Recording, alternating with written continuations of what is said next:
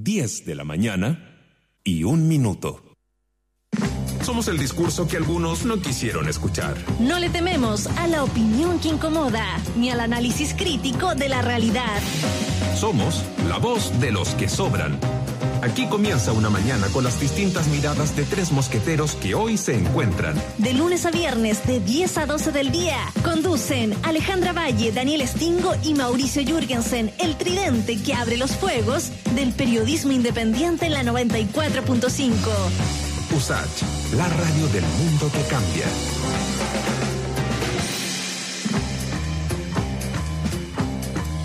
Muy buenos días, son las 10 de la mañana con dos minutos y estamos dando inicio a la voz de los que sobran. Y según leo en nuestro chat, eh, Mauricio dice que ya están listos con Daniel, están los dos listos. Listos y dispuestos para comenzar este programa. ¿Cómo están compañeritos? Hola, Yo bien, estaba, estaba comentando fuera de micrófono que Mauricio está celebrando. que- ¿Qué que nos celebra? explique, porque tiene- por supuesto que nos explique si tiene. ¿Por qué, qué celebras, Mauricio? Cuéntanos. ¿111 La años? La vida. No, pues, me dijiste vida. otra cosa, weón.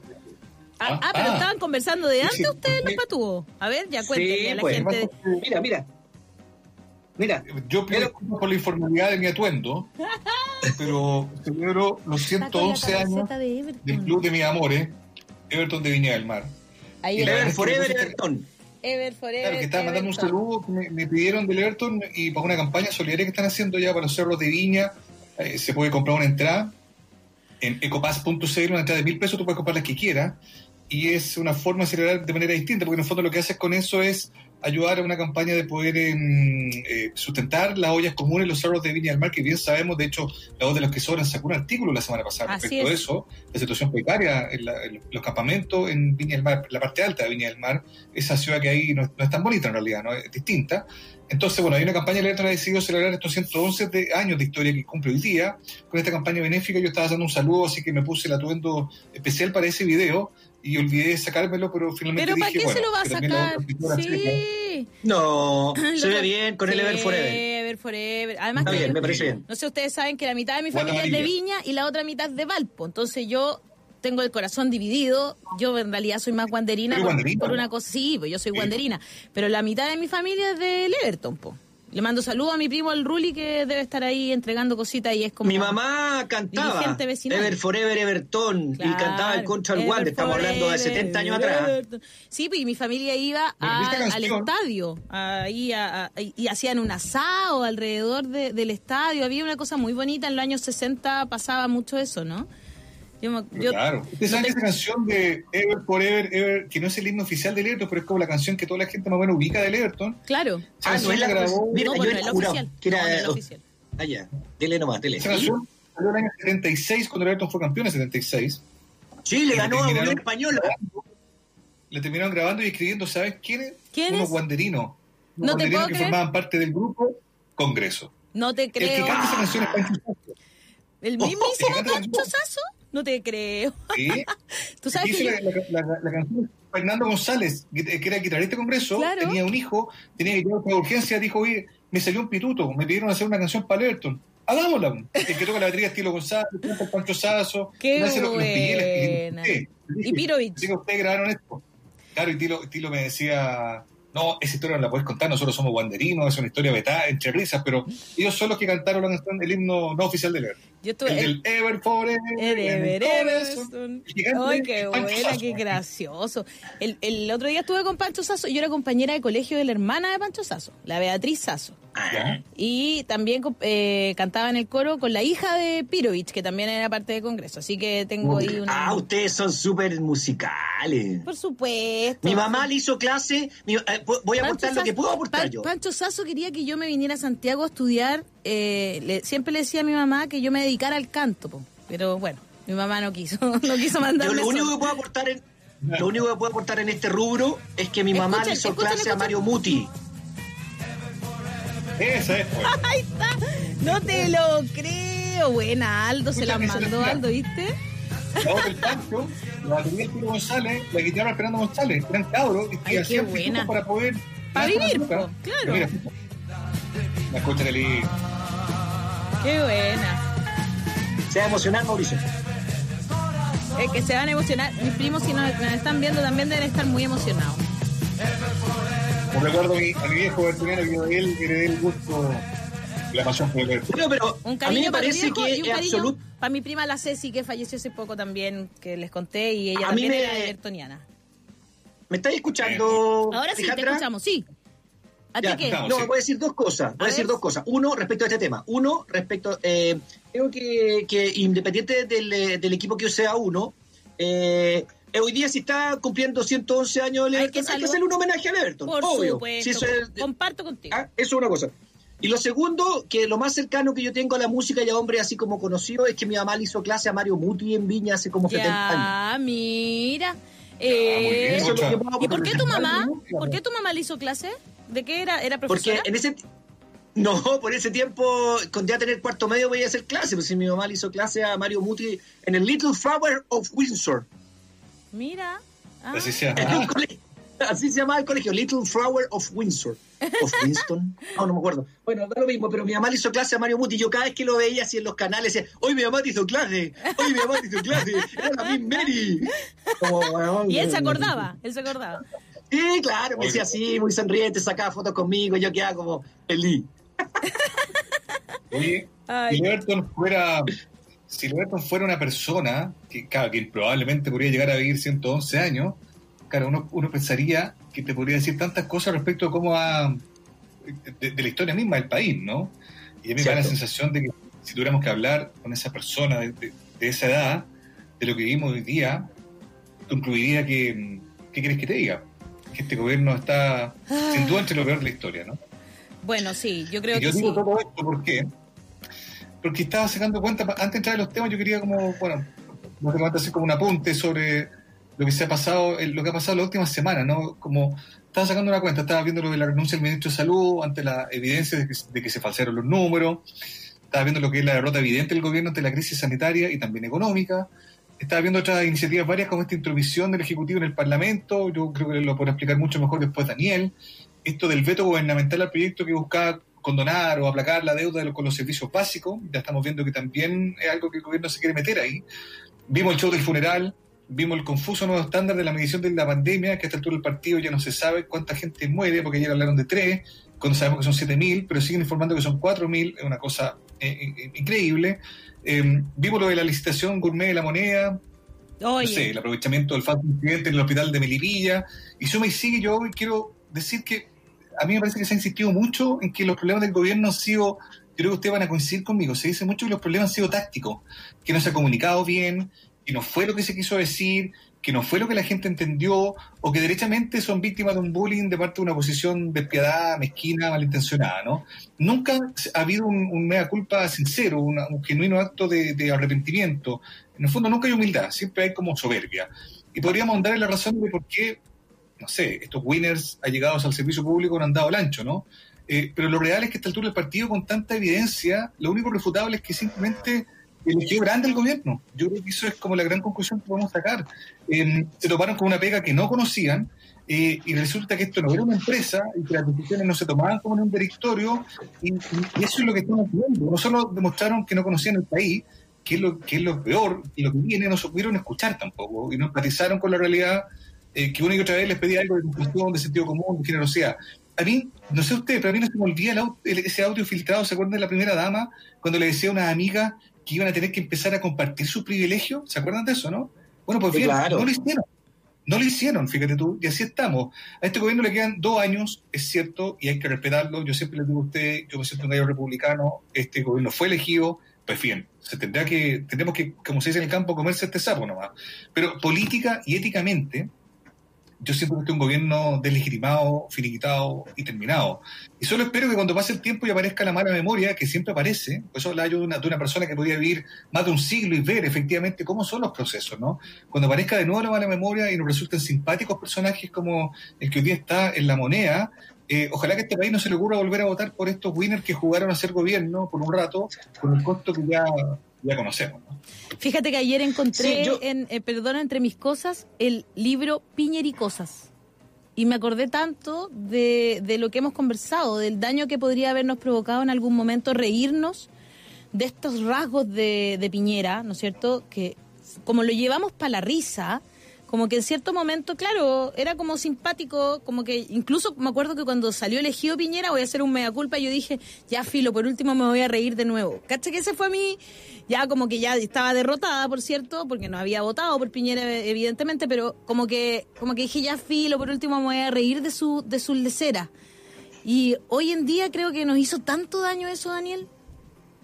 A mí, a mí me salen dos eh, reflexiones respecto a lo que decía Mauricio. Eh, porque hasta el 18 eh, de octubre, en mi opinión, eh, Piñera estaba gobernando bajo sus propios estándares, digamos. estaba de una u otra forma, su, su, planificación, ¿no? su programa se estaba desarrollando. es más, estábamos todos discutiendo, algunos peleando en contra, cuánto se le rebajaba el impuesto a los más ricos, ¿no? O sea, acuérdense, si esa era la discusión, ¿no? Y, estaba gobernando. Y después del 18 de octubre ya no supo qué hacer. Ahí viene lo que yo creo que dice Mauricio, que no dio el ancho, que, porque lo demás antes no es que estuviéramos bien, es que se estaba haciendo su planificación. A mí nunca me gustó. Eh, eh, una planificación absolutamente derecha, eh, bajando impuestos en vez de subirlo, con una planificación del importar lo que pasaba, metiéndole algunas cositas así por ahí a las pensiones para que nadie se, se alterara mucho, pero, pero en el fondo estaban haciendo su negocio.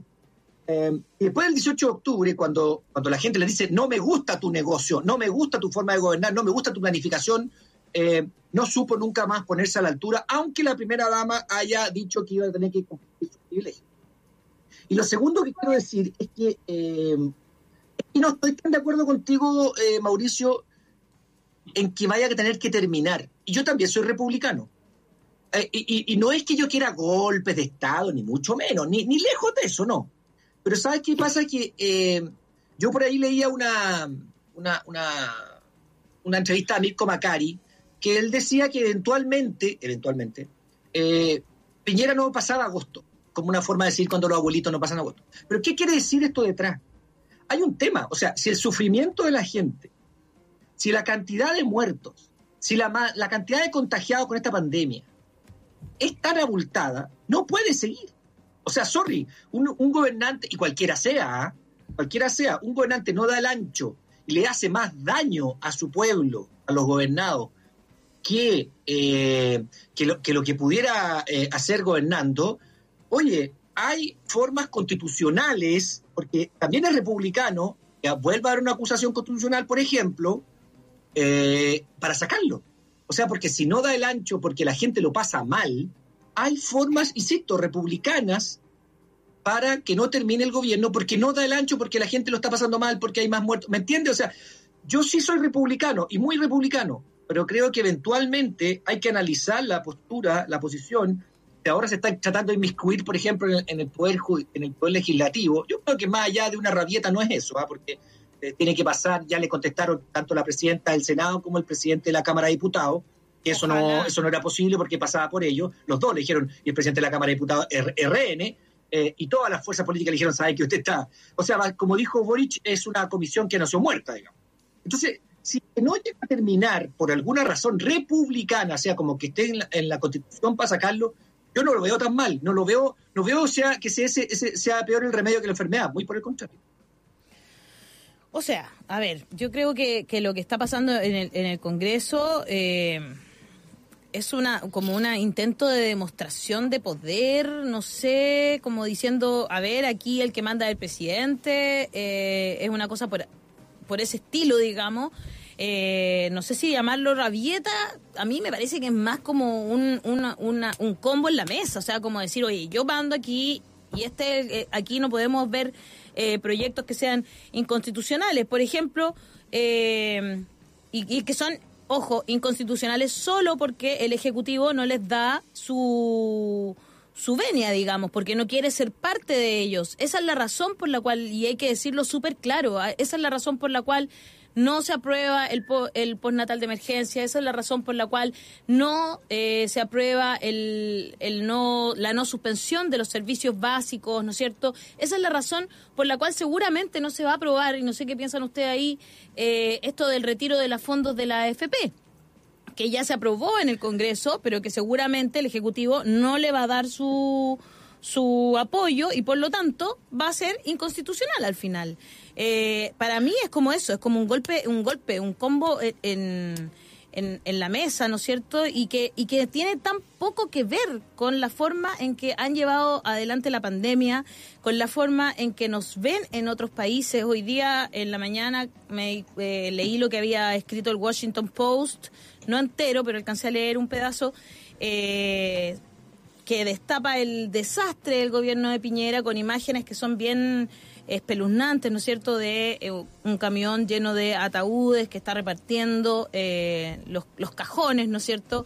Eh, es bien es bien alarmante cómo nos están viendo en otras partes del mundo y no podríamos decir que The Washington Post es un diario de izquierda ni nada parecido. Eh, yo recojo eso, a ver, bueno, lo que dice Daniel, claro, es cierto desde, desde el lugar que que podría pasar. Yo lo encuentro tan improbable, quizás, quizás muy merecido, muy justo. Yo también encuentro que, insisto, este gobierno políticamente y en términos de, ética, de moral, de credibilidad, está muerto, no existe. Eh, es básicamente tener que hacer un conteo doloroso de, de, su permanencia hasta que se acabe formalmente, pero si es por legitimidad, más allá de lo formal, de haber sido escogido, eh, que no es menor, eh, es un gobierno que no, no, no tiene credibilidad, que no tiene legitimidad, que parecía hacerlo todo mal y que, y que está en una seguidilla de tropezones que yo siento que a esta altura del partido ya la gente los tiene, ya no solo más indignados, los tiene como resignados, siento yo.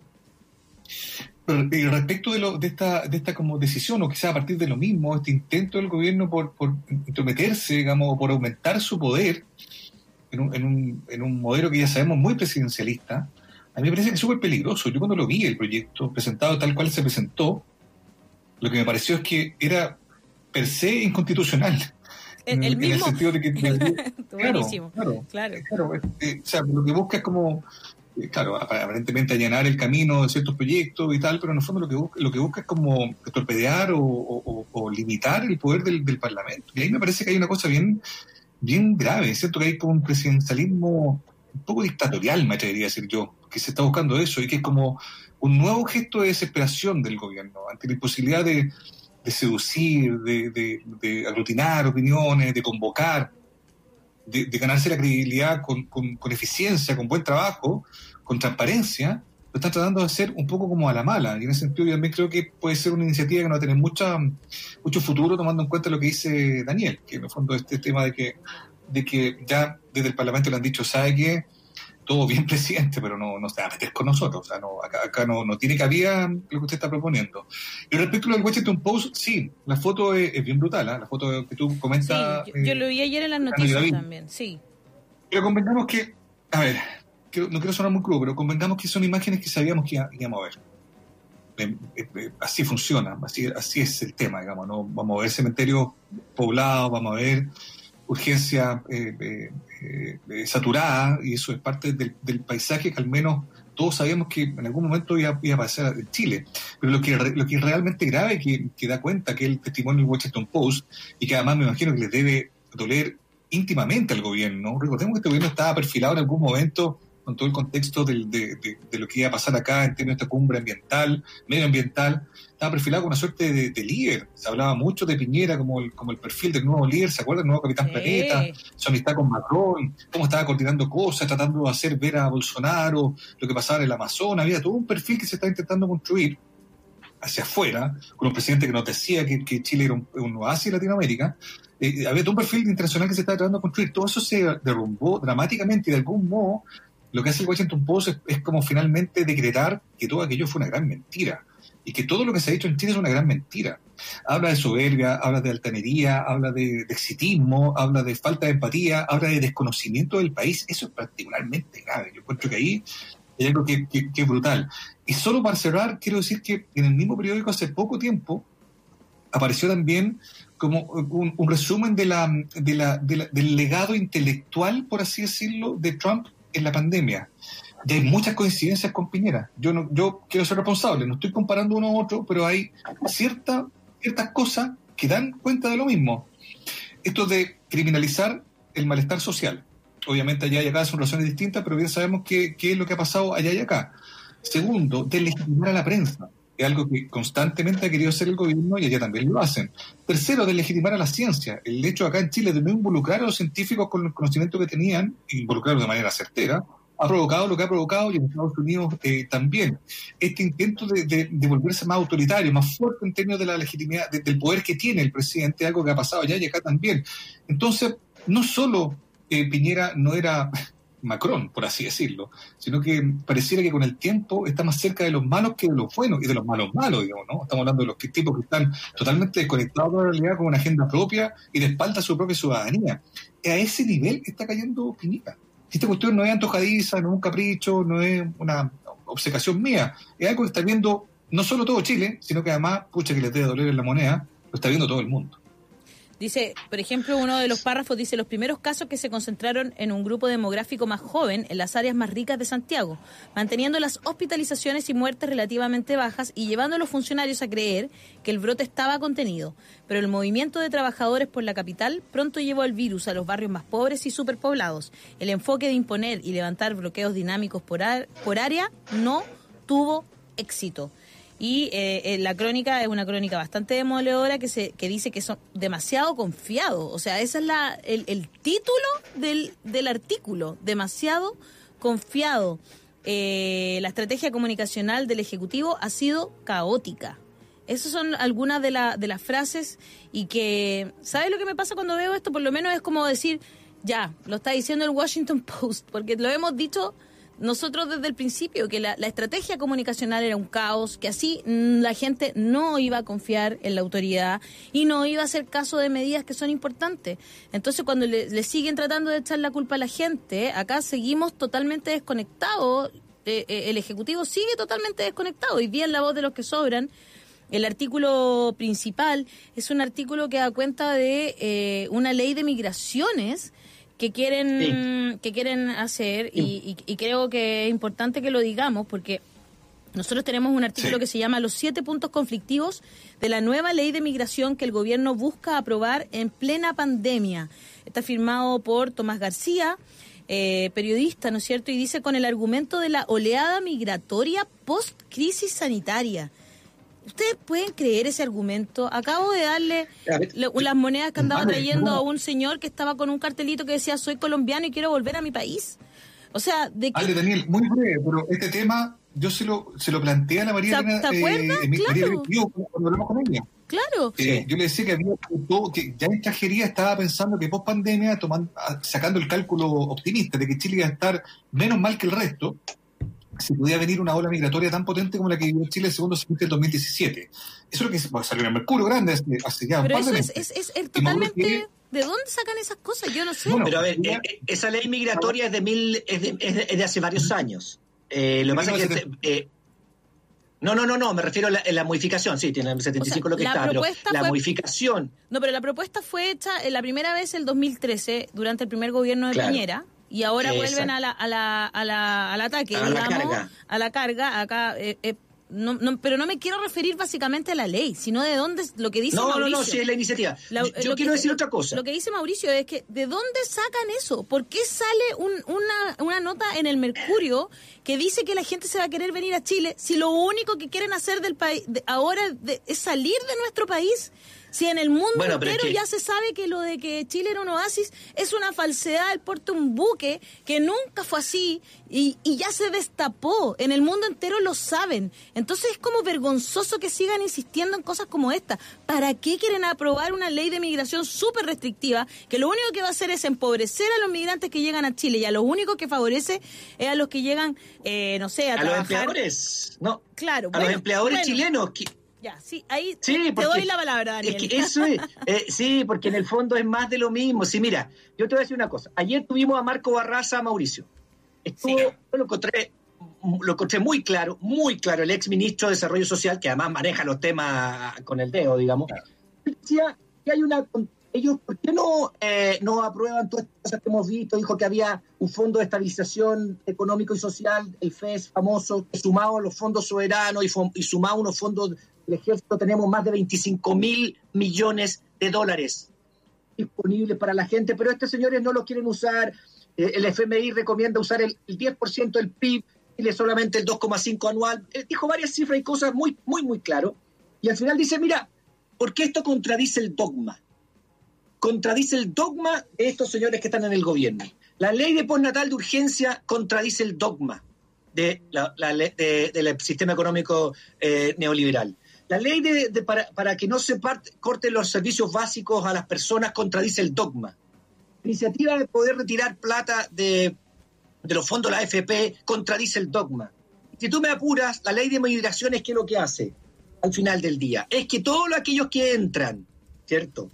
Entran a Chile con una visa de turista, no pueden después regularizar. Eso es lo que están haciendo. ¿Y, por qué no quieren regularizar? Uno dice, no, es para que... Dos años sin regularizar, dice la ley. No, no, no, no, no, no, no, no, está equivocada. Eso es dos años para que puedan tener ah, algunos derechos sociales. Perfecto. No, derechos sociales. La, si yo me la leí, la, toda, toda. la migración que entra por... La migración que entra por, em, por, por ejemplo, con una visa de turista, no puede regularizarse. No puede ser, de acuerdo a, lo que están proponiendo. Eso es entonces, dicen que es para eh, incentivar que vengan, pero en el fondo, si uno lo piensa, es para tener gente barata, trabajando en pegas, pagándole lo que quiera, porque nunca van a poder regularizar su situación y van a ser eternamente eh, personas sin documento, entonces le puedo pagar lo que quiera, etcétera, más del dogma. Entonces, ahora, esa ley yo supongo que no va a pasar, y si llegara a pasar cuando llegue eh, el cambio constitucional y después un nuevo parlamento, lo vamos a borrar de una, porque obviamente eh, atenta contra la, contra la persona humana, digamos, atenta contra los derechos humanos, es así de claro. Y así lo decía también el senador Latorre eh, en, la Comisión de Derechos Humanos, porque Sí, sí, está claro, sí, es una ley a la medida de los empresarios para que tener, tener mano de obra barata y, Pero es que eso es muy cruel, Es muy cruel, Daniel. Bueno, por eso te estoy diciendo. Entonces, en el fondo. Yo quiero hacer solo hincapié en eso. Queremos tener una ley de migración nueva solo para tener mano de obra barata. Que eso es horrible. Te van a decir que es para desincentivar la venida de extranjeros, porque si tú llegas. Porque acá hoy día, si tú entras como turista, eh, al final del día tú puedes. Eh, eh, cambiar a, residencia y todo. Sí, por, eso. Ahora, eso es lógico, porque uno tiene que pensar por qué alguien viene acá y por qué alguien usa la, eh, eh, la visa de, vacaciones, digamos, la visa de turista. La usa porque quiere venir a probar suerte. Y eso es un derecho básico, ¿no? Es un derecho básico universal. Yo estoy mal en mi país quiero ir a probar suerte a otro país porque quiero mejorar mi condición de vida, quiero ser, eh, quiero tener que mi familia viva mejor, quiero ser más feliz. Entonces voy a probar a un país que aparentemente tiene mejores condiciones. Entonces, ¿cómo entro? No, me, no, tengo, acá estoy, yo no sé, por ejemplo, algo, en Venezuela, en Colombia, en Haití, en República Dominicana, donde sea. No tengo un contrato de trabajo. Ah, entro como turista y después me cambio. Es lógico, es el sentido común que lo haga así. Eh, los que entran a Europa, chilenos, también lo hacen así el mundo se mueve. Entonces decir, no, aquellos que entren con visa turista después no pueden, entonces le estoy diciendo no venga. por un lado estoy eh, inhibiendo un derecho humano, que es a migrar. Y segundo, estoy tratando de aprovecharme al final del día porque quiero que los empresarios tengan mano de obra barata. Uno tiene que hacer la lectura de fondo, uno tiene que leer debajo del agua con este gobierno porque todo tiene letra chica. Todo tiene letra chica. Mauricio, te cuento algo. Ayer, el Mauricio, eh, Marco Barraza, el ex ministro de Desarrollo Social, nos decía que el gobierno no está dispuesto a poner más de 2.100 millones de dólares. No y, entonces no es no importa la cantidad de gente y, el porcentaje de las familias que sean más pobres. No.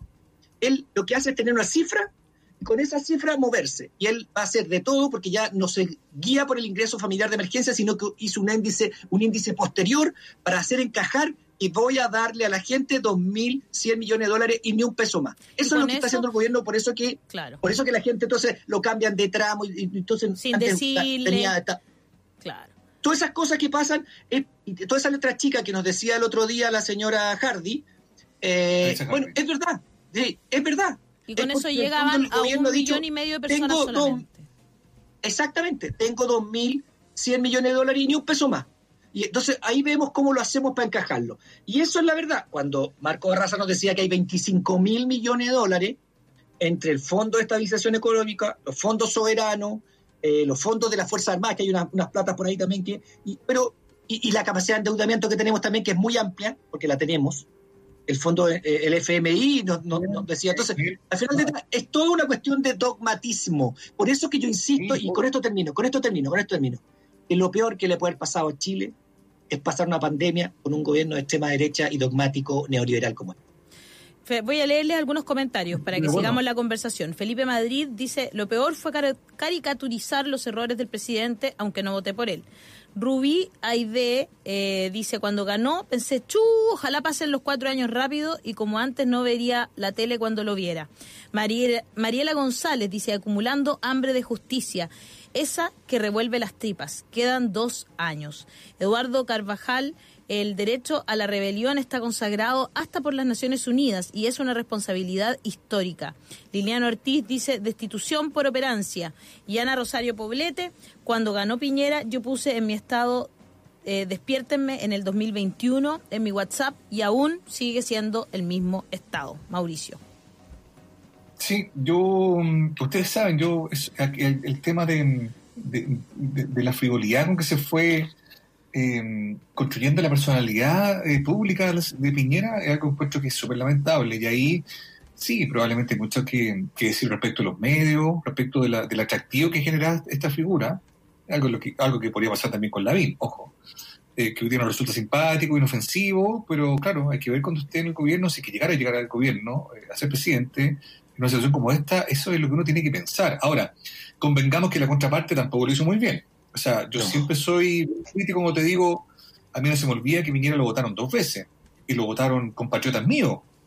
A Piñera no lo puso un ente internacional ni, se autoproclamó.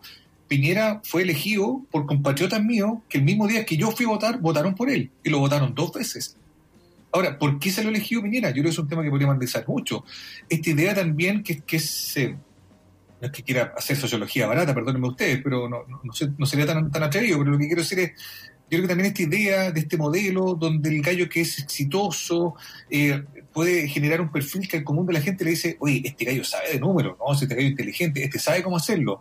Yo me acuerdo haber escuchado gente que decía, no, Bachelet, no, porque la Bachelet es una señora y, mucho corazón, y aquí lo que necesitamos es alguien que entre con frialdad y, maneje financieramente la arca del país y, le saque todo el país y su discurso de yo voy a hacer las cosas mejor. Bueno, aparentemente a mucha gente le hacía sentido, ojo con eso, ¿ah? ya me se me olvida ese tema.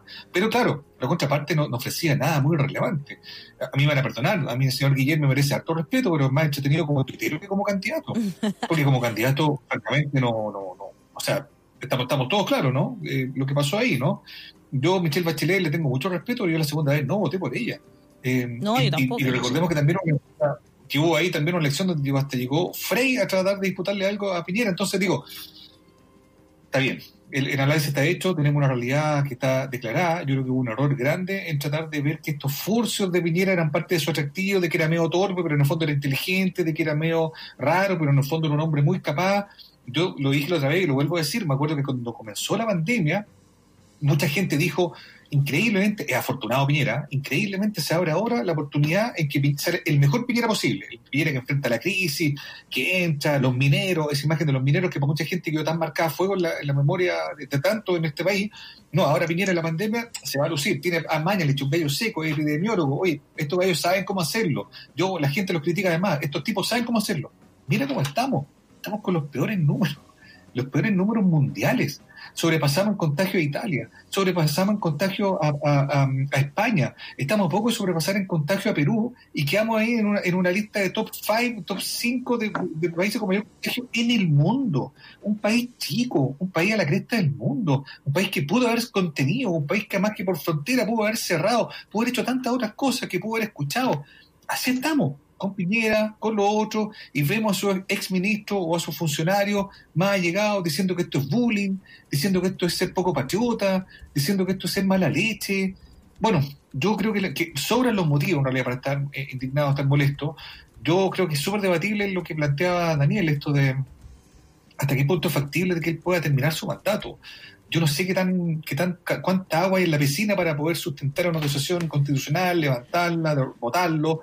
Creo que es un tema que sería digno de analizar. A mí me da la impresión de que eso va a ser poco probable y lo que vamos a tener que vivir como país, lamentablemente, es bancarnos todos los años que llegue hasta que termine él. Pero que no se nos olvide, y eso es lo que dije hace un rato y lo vuelvo a decir, y acá cierro, de que esta es la gente, así gobierna esta gente que, al chileno, a usted chilena, a usted chileno, no se lo olvide, no caiga en la trampa de nuevo cuando pasen 10, 15 años, y es probable que tengamos quizás malos gobiernos de oposición, también de la que hoy día es la oposición, y volvamos a sentir que, mira, estos son jóvenes, saben cómo hacerlo, tienen otra expertise. Bueno, no se lo olvide que estos winners, cuando llegan al gobierno, juegan a ser gobierno.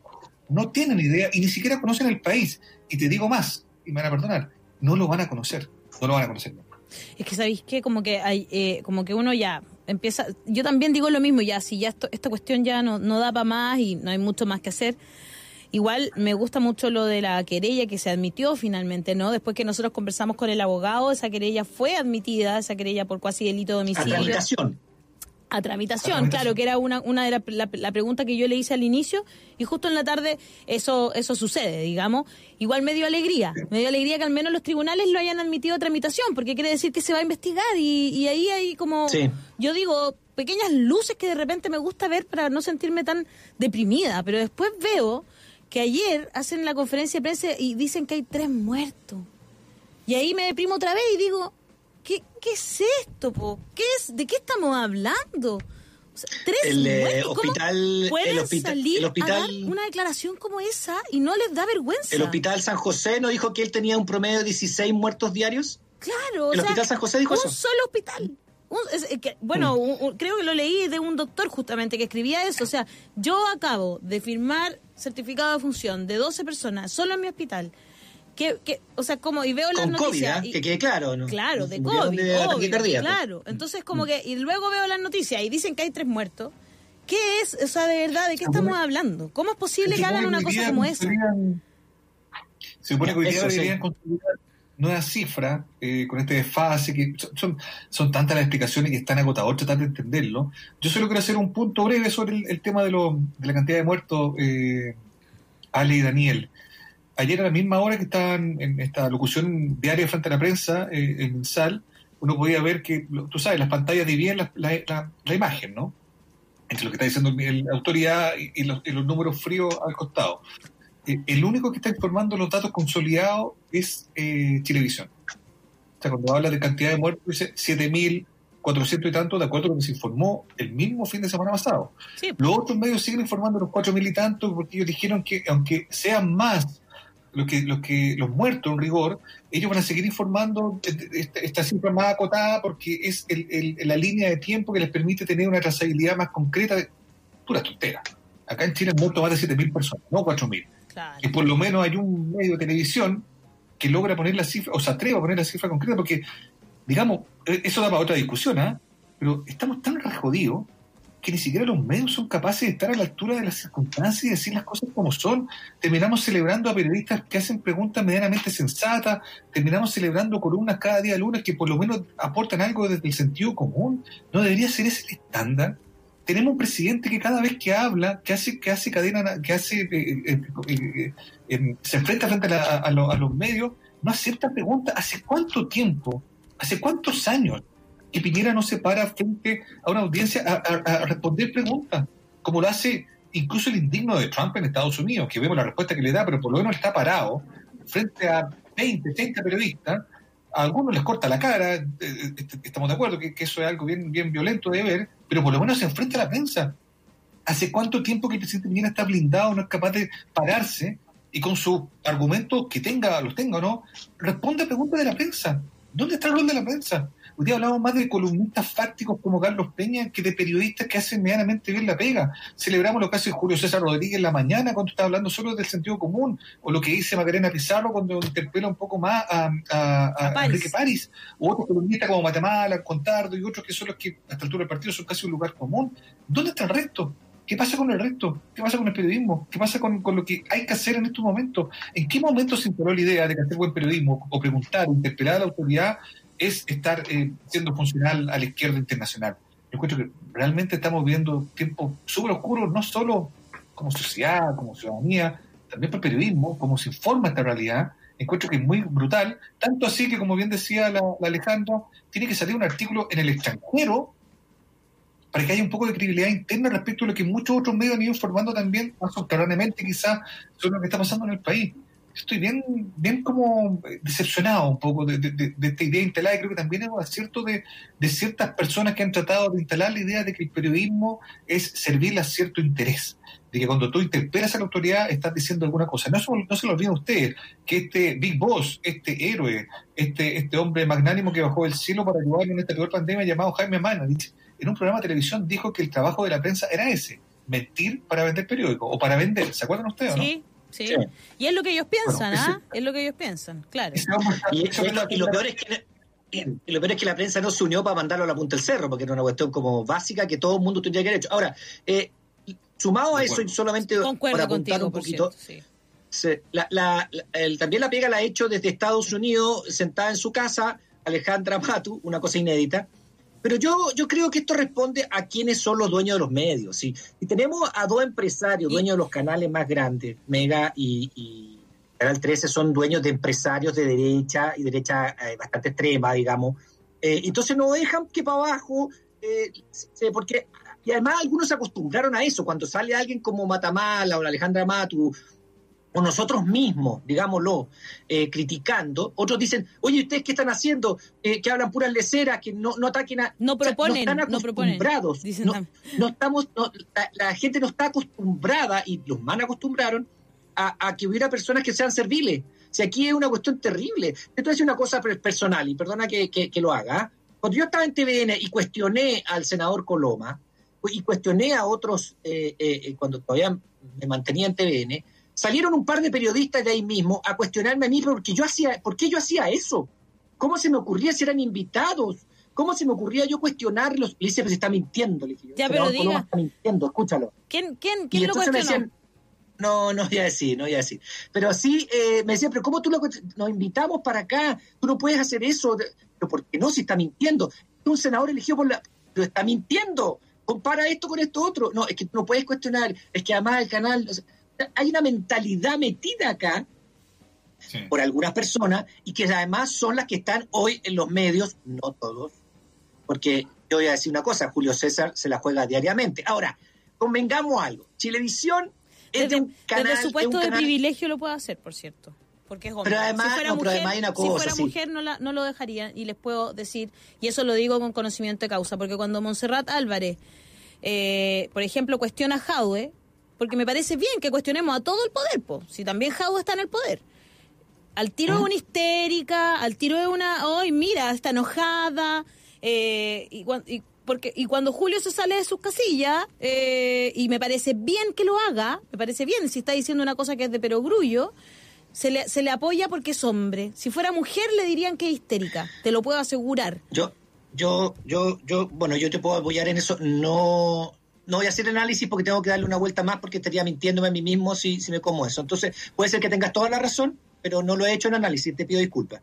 No, no, no, es que, es que, lo digo porque porque me pasa, o sea, lo veo a diario. No, está bien. Lo que pasa es que cuando yo vi eso, ella no dejaba hablar a Jadwe. Pero, pero todos lo han hecho, todos lo hacen, tienes razón. Yo también lo vi y en esa ocasión ella lo hizo así, pero en general, si una mujer pero quiero terminar algo que quería decir. Por favor. No, sí, por eso te lo... El primer gesto el primer gesto machista fue Daniel Howard, que le dice a la periodista. Parece que no, le dice eso porque no la dejaba, sí, pero le dice eso porque no la dejaba terminar. Sí, pero, pero, esa frase, cuando tú dices a una mujer, tiene una connotación que las mujeres saben a qué se refiere. Absolutamente. Estar, estar Absolutamente. porque de tus días o porque falta sí, no, vulgaridad. todo eso es. Yo, yo, todo eso es cierto.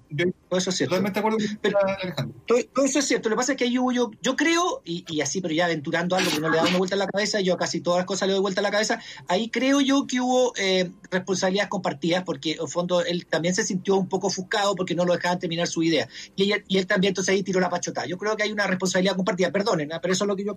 Sí, buena primera. sí, yo también pero... Siempre, Daniel siempre, siempre puede terminar su idea. No sé, ahí no lo dejaban, yo lo vi. No, yo lo, vi que no lo dejaban. Sí, sí, sí, pero en ese momento. No, sí, sí. A ver, Mauricio, no te niego eso. Claro, digo, en ese momento. Hablo en una generalidad, además. Yo hablo en una generalidad. Sí, es que es como... sí en, ese momento Daniel Jauwe no lo dejaba terminar porque ya lo interrumpía, lo interrumpía, entonces lo, se, se choreó. Y, y también, y, y, actuó mal. Sí, yo, yo creo que las dos cosas tienen razón, así de buena primera. No lo dejaban terminar, no, lo dejaban desarrollar la idea y él interrumpía, lo interrumpía, lo interrumpía, y entonces él, él, se choreó y mandó una frase que no correspondía. Pero, pero lo que yo quería decir eh, es que Julio César, ¿por qué tiene ese derecho? Aparte de ser hombre, como dice muy bien la Ale. Porque Televisión es un canal que es de una internacional, de una transnacional enorme, ¿cierto? Eh, creo que hoy día es de la Warner Bros. Es de Turner se llama, sí.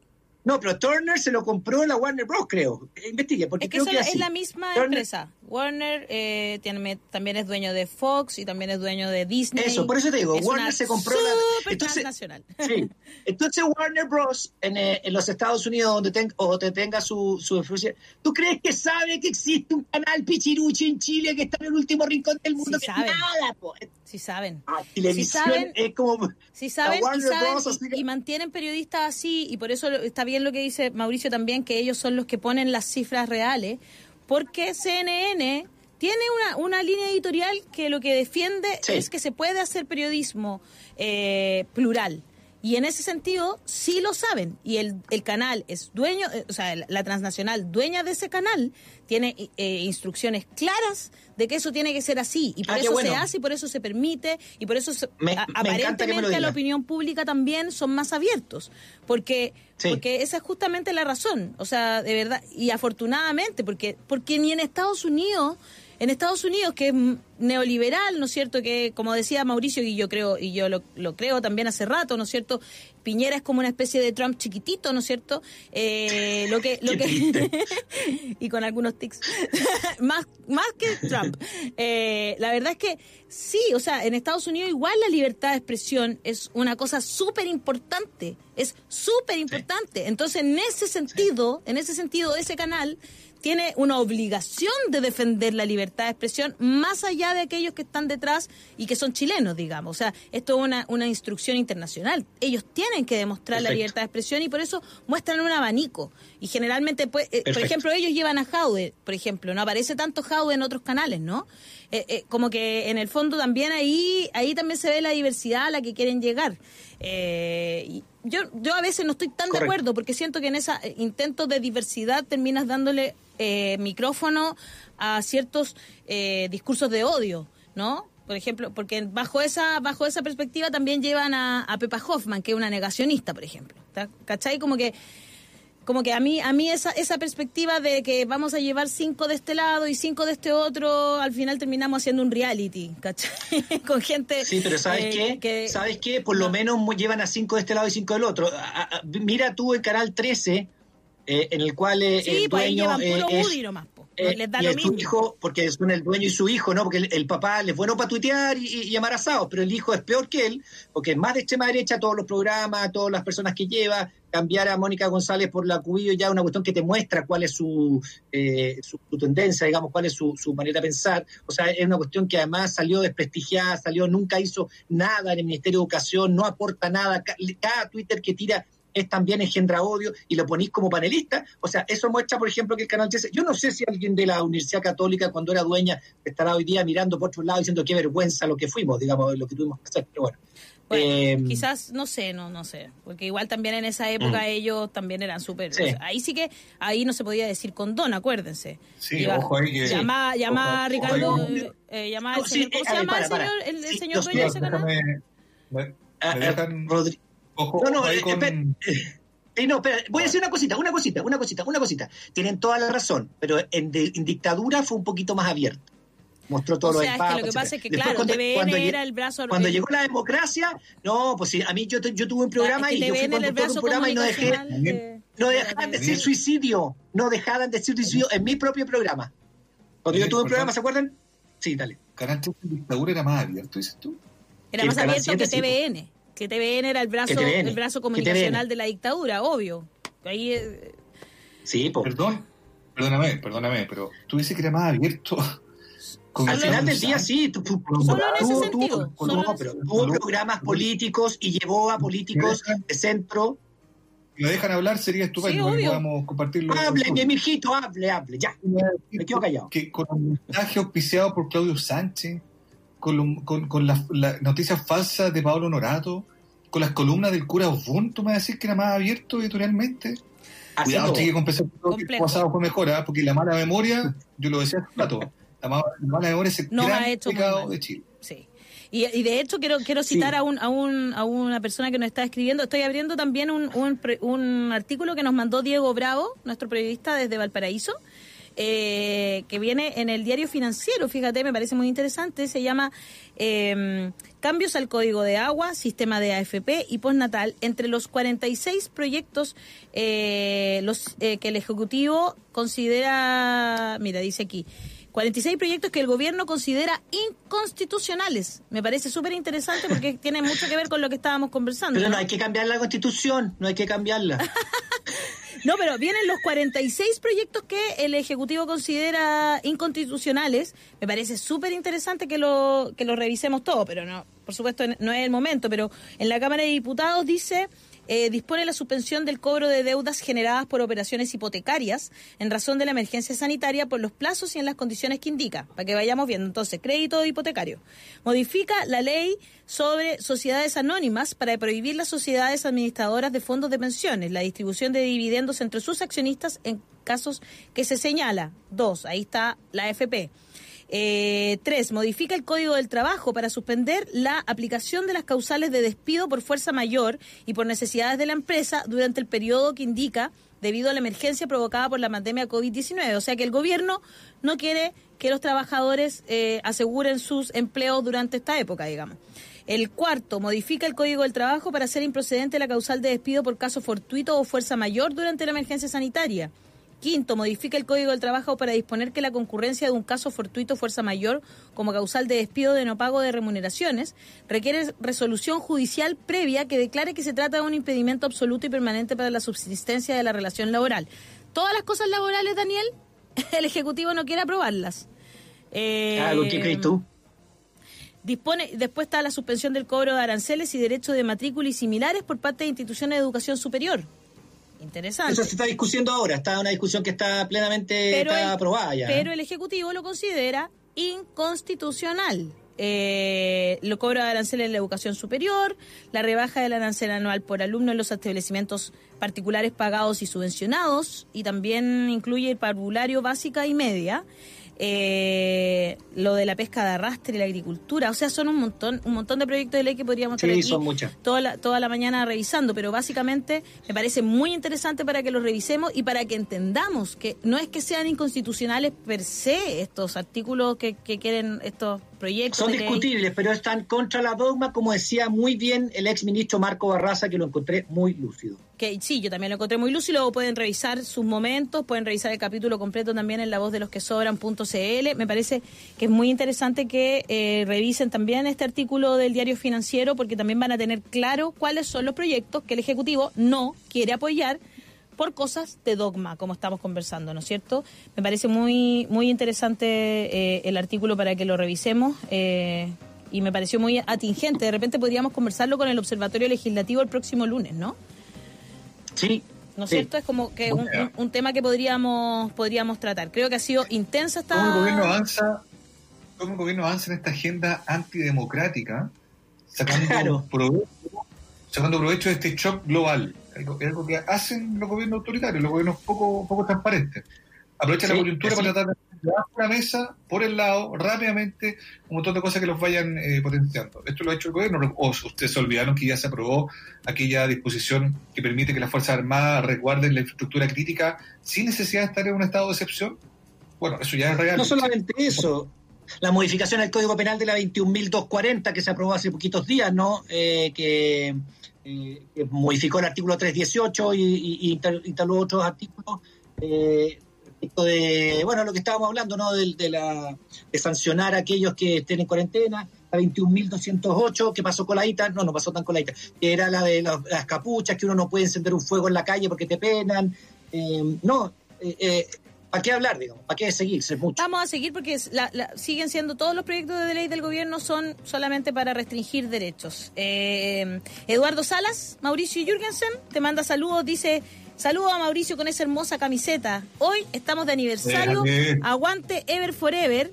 Y mi primo, eh, que yo, yo te decía al Ruli que le estaba mandando saludos, eh, me cuenta que en una noche de San Juan fue que se quedaron hasta mm, horas de la madrugada conversando sobre, eso dice la leyenda, que fue en una noche de San Juan que se pusieron de acuerdo para armar eh, el Everton y que por eso en un día 24 de junio finalmente es que están de aniversario.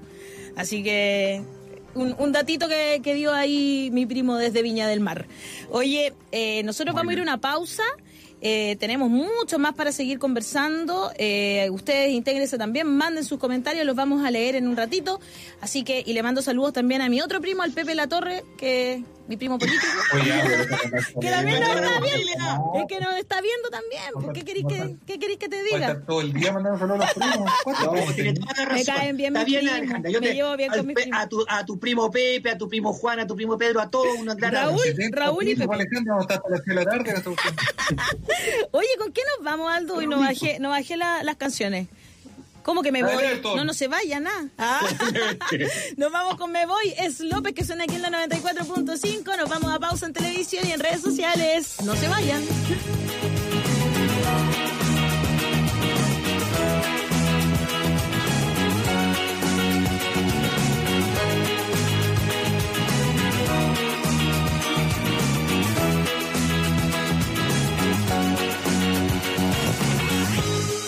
Cielo va tiñendo el sol. La tarde tibia me hace bien. Dejé mi casa sin razón. Que en el país para salir. Queda otra vida para mí. Atento al siguiente escalón. Podemos hablar los dos, pero temo que hay otra opción. Me voy, me voy, voy, me voy, me voy para estar solo. Me voy, me voy, me voy para estar solo. Me voy, me voy, me voy para estar solo. Colores a mi alrededor. Subimos el volumen para oír nuestra respiración. No debo dejarme perder. La policía me buscó escucharan disparos y me. La lamentación se terminó. Voy con los lobos a cazar, me voy a emborrachar por siempre. Y me quieres hablar de amor, más me temo que hay otra opción. Me voy, me voy, me voy para estar solo. Me voy, me voy, me voy para estar solo. Y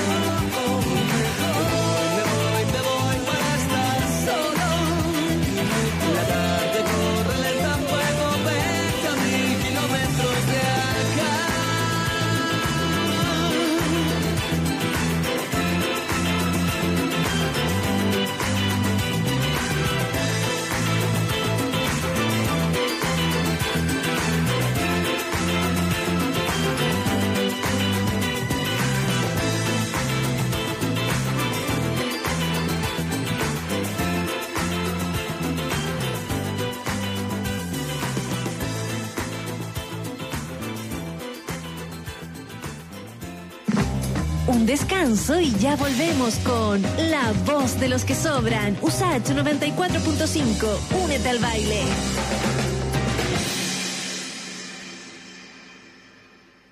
Porque te acompañamos en todo momento, incluso en los más difíciles. En Monte Sinaí hemos creado un beneficio especial para servicios funerarios, exclusivo para trabajadores activos agrupados en empresas, sindicatos, federaciones y asociaciones. Una mano amiga en momentos difíciles. Contáctanos ahora en monte-sinaí.cl o llámanos al 22 457 3829. Monte Sinaí, una mano amiga en En USAT 94.5 te contamos cuáles son las medidas anunciadas por el Ministerio de Salud para enfrentar el coronavirus. ¿Qué podemos sentir en cuarentena? Los expertos en salud mental señalan que si bien el distanciamiento físico y las cuarentenas son medidas necesarias, estas no están exentas de algunas consecuencias que atentan contra nuestro bienestar. Por eso hay que tener en cuenta y considerar como normales dentro de la situación que ha generado el coronavirus algunas emociones y buscar mecanismos para contrarrestarlas. Es normal que puedas sentir miedo a ser excluido socialmente al ser asociado con la enfermedad, impotencia por no poder proteger a tus seres queridos y miedo a perderlos por el coronavirus, temor de estar separado de tu familia y cuidadores debido al periodo de cuarentena o aislamiento sentimientos de frustración, aburrimiento, soledad y tristeza debido al periodo de distanciamiento físico. Para combatir estas emociones y sensaciones, los expertos recomiendan buscar siempre información de fuentes confiables y oficiales a las que puedes acceder, por ejemplo, www.gov.cl slash coronavirus. Utilizar las redes sociales, el teléfono y otros medios tecnológicos para mantenerte en conexión con la red de confianza como tu familia y amigos. Proponerte tareas para realizar en los días que estarás en casa.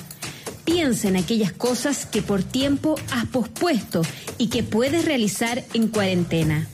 Mantener las rutinas como la alimentación, las horas de sueño, el movimiento y ejercicio, ya que estos ayudan a tu salud y disminuyen la incertidumbre y la ansiedad. Son las medidas para enfrentar el coronavirus en USACH, la radio de un mundo que cambia, la radio de un mundo que se cuida.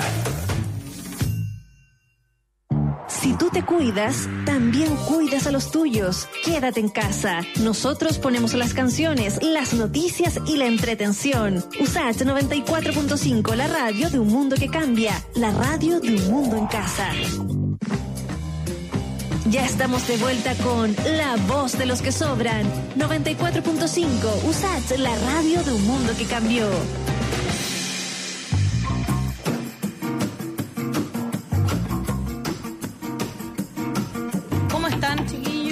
Estamos de vuelta ya, eh, cuando son las 11 con 4 minutos, eh, y nos vamos a conectar con un Premio Nacional de Historia. No vamos a hablar con cualquier persona, vamos a conversar con un Premio Nacional de Historia, una persona que eh, tiene muchísimo que aportar, nos gusta tener estas miradas distintas, una persona con la cual podemos tratar todos estos temas que estamos conversando y mucho más. Me refiero a Julio Pinto, como les decía, Premio Nacional de Historia, quien se conecta con la voz de los que sobran. Don Julio, buenos días. Hola, buenos días. Gracias por invitarme. Premio Nacional de Historia del año 2016. Eh, ¿Es académico de esta universidad todavía, don Julio? Sí, sí. Qué bien. Así que bienvenido a la voz de los que sobran. 40 años. 40 años siendo...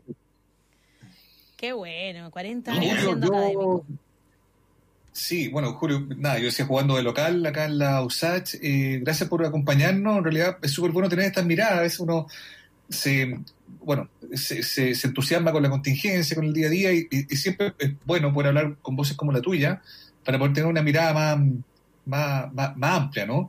Hablábamos un rato de, qué sé yo, de Piñera, yo hablaba de la mala memoria, de los procesos, eh, de, lo que la gente termina eh, viviendo cada cierto tiempo, digamos, ¿no? Y en ese contexto, yo, una entrevista tuya que leí hace un tiempo, me que tú decías que no habría, mm, eh, eh, no habría habido proceso constituyente sin la protesta social.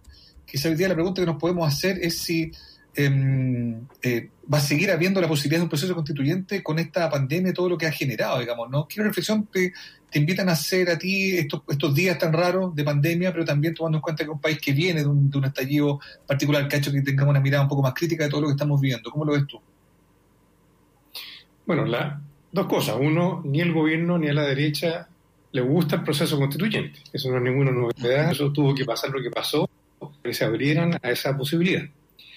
Claro. Lo segundo es que la pandemia efectivamente ha ha, puesto en el congelador un proceso constituyente porque hay urgencias más favorece en la medida en que le permite recuperar parte de la iniciativa perdida totalmente después del diciembre.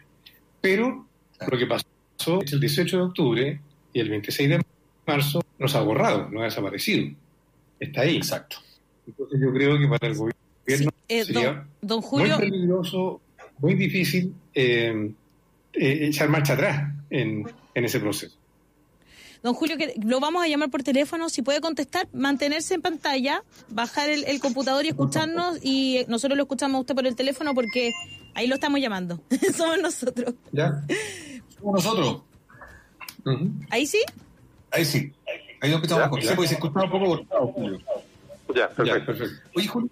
Ahí sí, si puede bajar el computador, eso sí y nos sigue escuchando por el puro teléfono, por favor. Bueno, Ahí sí. Para ver tu imagen y escucharte por el, tu imagen en el computador y el teléfono para escuchar tu audio, tu voz. Juro, tú decías que, claro, el, eh, que, que, aquel eh, tuvo constituyente eh, quizás quedó un poco en el, en el congelador.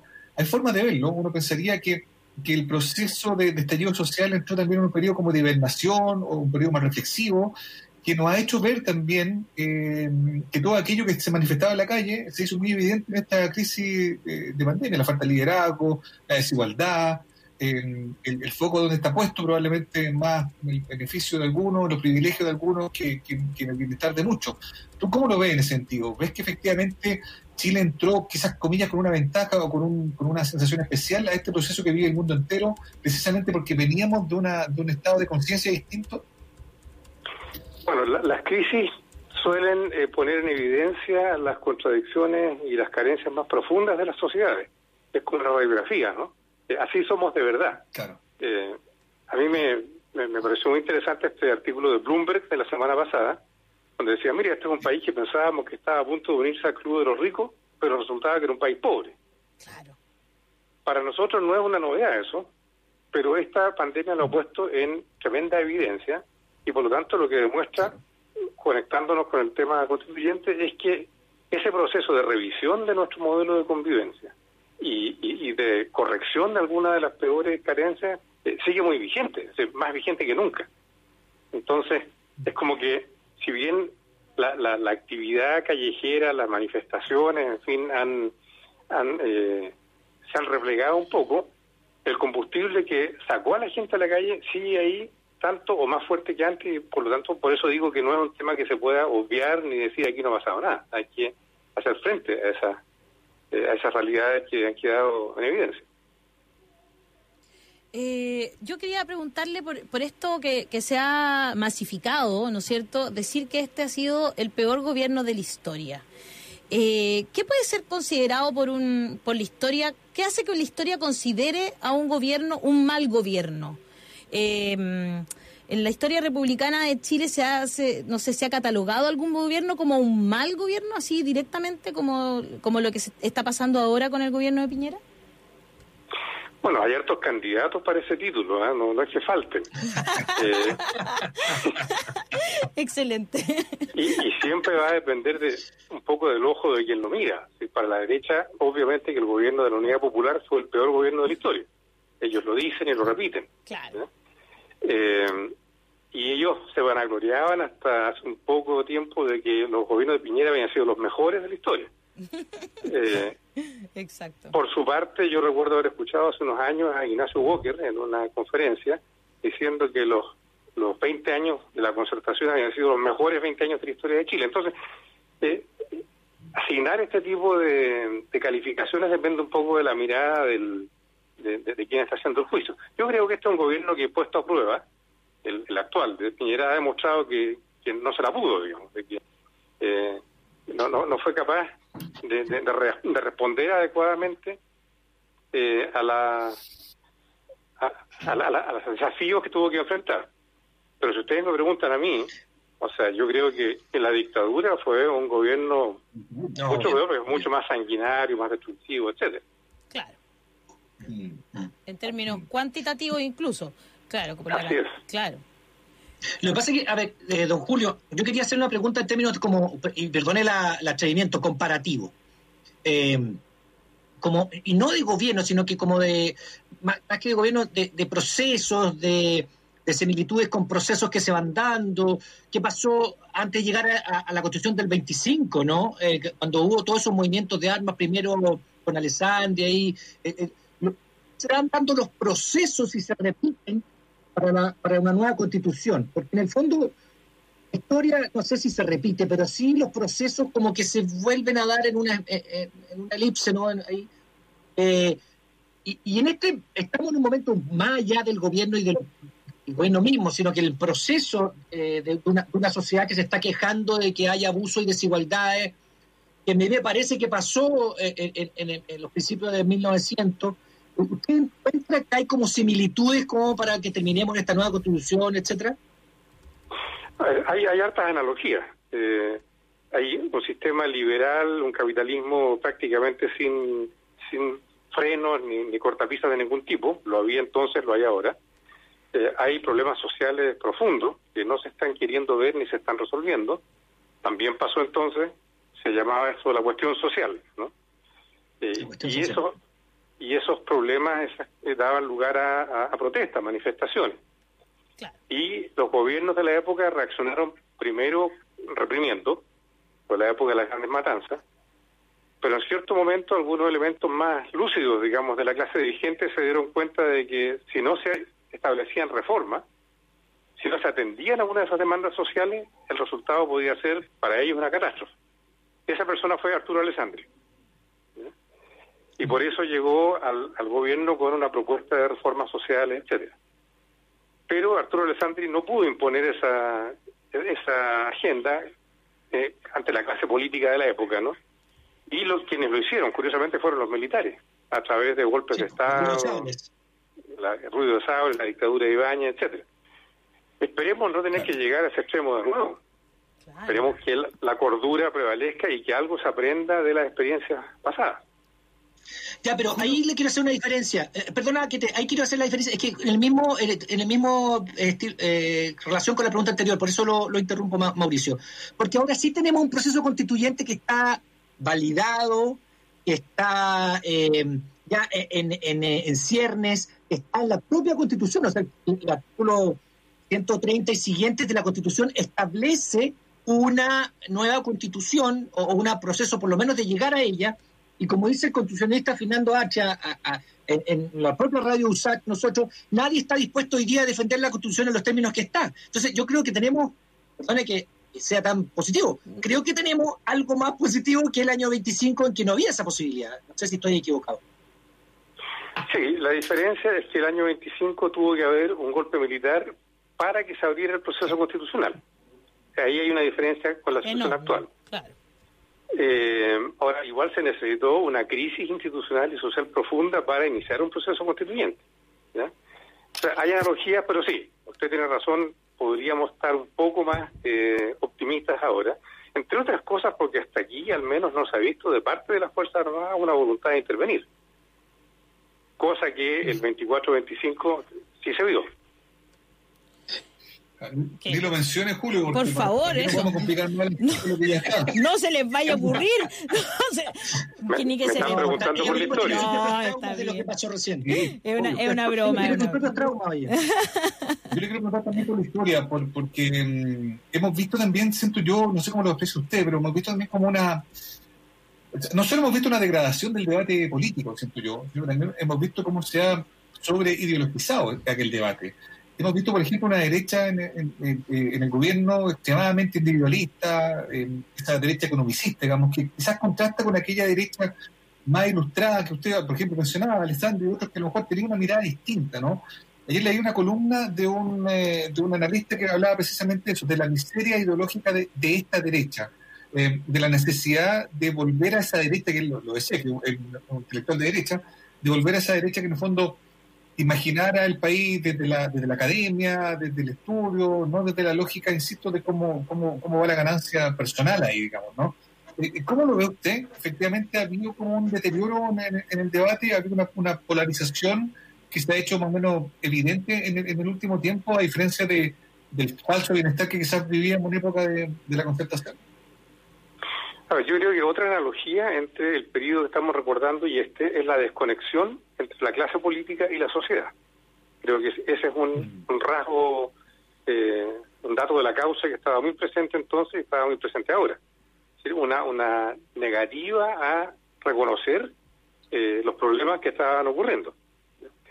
Eh, y, una parte importantísima de esa clase dirigente tradicional en ese entonces eh, se negó también a reconocer que eso había. Decían que la cuestión social en Chile no existía. Pero, repito, hubo algunos personajes un poco más visionarios que dijeron, no, existe, obviamente, si estamos ametrallando gente, si la gente se está muriendo de hambre, porque algo pasa, y tenemos que ser más proactivos. Eh, pero no hicieron el trabajo solo, hubo también incorporaciones de nuevos actores políticos y de ahí nació el nuevo pacto social que funcionó a partir de, los años 30 y hasta el año 73. Entonces yo pienso que, que ahora lo que podría ocurrir, no sé si el, debate ahora sea más pobre que el de entonces, yo creo que, que anda por ahí pero si alguien tiene un mínimo de responsabilidad como para darse cuenta que dándose vueltas en redondo no se va a llegar a ninguna parte, sumando actores de esta derecha más lúcida, si es que existe, y otros actores nuevos, tal vez se podría llegar a una resolución razonable, digamos, de esta crisis. Que no implique irnos a las armas de nuevo. Eso me refiero. claro. ¿Y hay, ha, ha habido un cambio ahí? ¿Usted ve un cambio en esa élite política, económica que en que nosotros por lo menos podemos percibir que los nombres se van repitiendo y por ejemplo hablamos de Alessandri, un nombre que sigue apareciendo en, en el Congreso, ¿no es cierto?, en, en el alcalde de, Santiago, etcétera, como que uno podría ir, eh, se van repitiendo los, los apellidos, pero ha habido un cambio intelectual en esa en esa élite política también, económica y política. A ver, yo más que un cambio intelectual, dos cosas. Uno, las élites en general tienden a reproducirse como élites. Claro. Esa es una especie de ley de la historia, digamos. Claro. Eh, ninguna élite deja el poder voluntariamente o por las buenas en general. Sí pueden tratar de cambiar, acomodarse, en fin. Pero parte de esos cambios implica abrir la puerta a la incorporación de otros actores, eh, que estén más atentos a, a las necesidades de los tiempos, que, tenga mayor sensibilidad con lo que está ocurriendo y que demuestre además que el sistema no está cerrado, que permite cambios y reformas por dentro. Eh, yo diría, contestando derechamente la pregunta, que lo que ha cambiado en los últimos meses es que ha habido una tremenda toma de conciencia, por las malas, entre las élites políticas, y no solo de derecha, ¿eh? también las élites ligadas a la concertación, o la mayoría, claro de que eh, estamos muy lejos de ser un oasis o, un país modelo para el resto del mundo. Y, esa, esa lección que se ha aprendido por las malas, eh, bueno, algo tendrá que dejar de, de, de, de, experiencia, de enseñanza. Claro, ojalá, ¿no es cierto? Como que esa y, y cómo ha pasado, eh, por ejemplo, eh, porque estamos viendo que la, historia se va repitiendo, ¿no es cierto? Por ejemplo, las ollas comunes tienen una larga historia en nuestro país, ¿o no? Sí. Bueno, eso es muy interesante. A mí personalmente eh, me interesa ver cómo la sociedad misma responde, ya, ya que no recibe eh, las señales o el apoyo que merecería de parte del, gobierno del Estado, cómo se, se, protege a sí misma, la, autoayuda dentro de los sectores sociales más, más necesitados, ¿no? Eso efectivamente es una, es una eh, tradición de muy largo aliento, porque durante la mayor parte de la historia los pobres no han tenido otra ayuda que las de sí mismos. Eh, y por lo tanto hay, hay una, una tradición de, bueno, lo estamos pasando mal, tenemos que autoayudarnos. Eso me parece que es una señal muy, muy alentadora, muy positiva. Pero también somos parte de una sociedad, y entonces esos sectores tienen todo el derecho, en tanto ciudadanos, a decir, la sociedad tiene que también hacerse cargo de quienes peor lo están pasando. Y ahí es donde estamos fallando porque una de las herencias de la dictadura, como ustedes saben, es que el Estado chileno se eh, debilitó enormemente, entonces no tiene las herramientas ni las capacidades para intervenir con la potencia y con la masividad que se requiere ahora. Allá de la voluntad. Es una falencia, sí, es una falencia, pero, pero lo vamos a cambiar en la Constitución. Por eso mismo yo creo que la gente se dio cuenta que había que, que esas falencias estaban y había que cambiarla. ¿Y cómo se cambia a través de un cambio constitucional? Creo que eh, es malo, pero también es bueno porque esas falencias nos mostraron el cambio y hay que hacerlo. Sí, un cambio constitucional es necesario, pero no sé si sea suficiente, a eso voy. Claro. permite volver a diseñar el, eh, volver a diseñar, digamos, el tablero social y político en el que vivimos, pero no sé si por sí solo una nueva constitución vaya a resolver todos los problemas. Yo para allá iba, quería ir, porque se ha insistido mucho en que esta es como la peor crisis en mucho tiempo, eh, económica. Eh, bueno, algunos con, cierto interés también levantan esta, esta tesis para poder eh, muchas cosas, digamos, ¿no? yo quisiera conocer tu perspectiva desde la historia. Pero también, claro, cuando hablamos del, proceso constituyente, claro, yo, yo, estoy un poco de acuerdo contigo. Se habla mucho de que, de que parecía, ser la madre de todas las batallas, pero yo creo que no. Podríamos modificar el, tablero político, digamos, pero precisamente la demanda de mucha gente es que no confía en los políticos que están hoy digamos, ¿no? Y, confía en otro tipo de trato, un nuevo trato, donde intervengan otros actores, otras voces. Y yo me pregunto si efectivamente eso fue recogido o podrá ser integrado en esta nueva constitución. No sé, me lo pregunto. ¿Cómo lo ves tú pensando precisamente en cómo salir de esta crisis? ¿Cómo salir de esto? ¿Cómo, cómo deberíamos salir a partir de la experiencia, de lo que tú también conoces de, la historia de Chile? primero, no, no quiero yo desestimar la importancia del proceso constituyente, creo que es clave, por eso dijo que era, dije que era necesario. O sea, sin proceso constituyente no hay, no hay salida a esta crisis, o sea, tiene que hacerse. Y claro, están todas las, las trampas y las amenazas que seguramente van a pasar por el camino, de que no vuelva a ser un, refrito de lo que ya hay. O sea, ahí es donde todos los actores sociales y políticos, no solo quienes están actualmente en las esferas de poder, eh, tienen que eh, activarse y convertirse en protagonistas de este proceso. Si eso no ocurre, no vamos a resolver los problemas de fondo.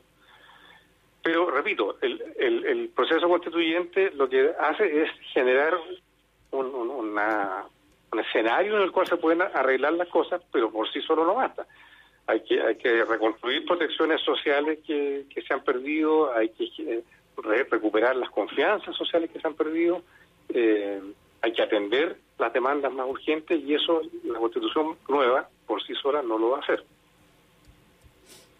Claro. Eh, hay que hay que acompañar esto y lo ha dicho muchas veces Daniel, ¿no? Hay que acompañar esto posteriormente del proceso constituyente también es súper lo que viene después es súper importante después de la elección, digo, ¿no? Si logramos el apruebo, lo que viene después también va a ser una etapa fundamental, ¿no?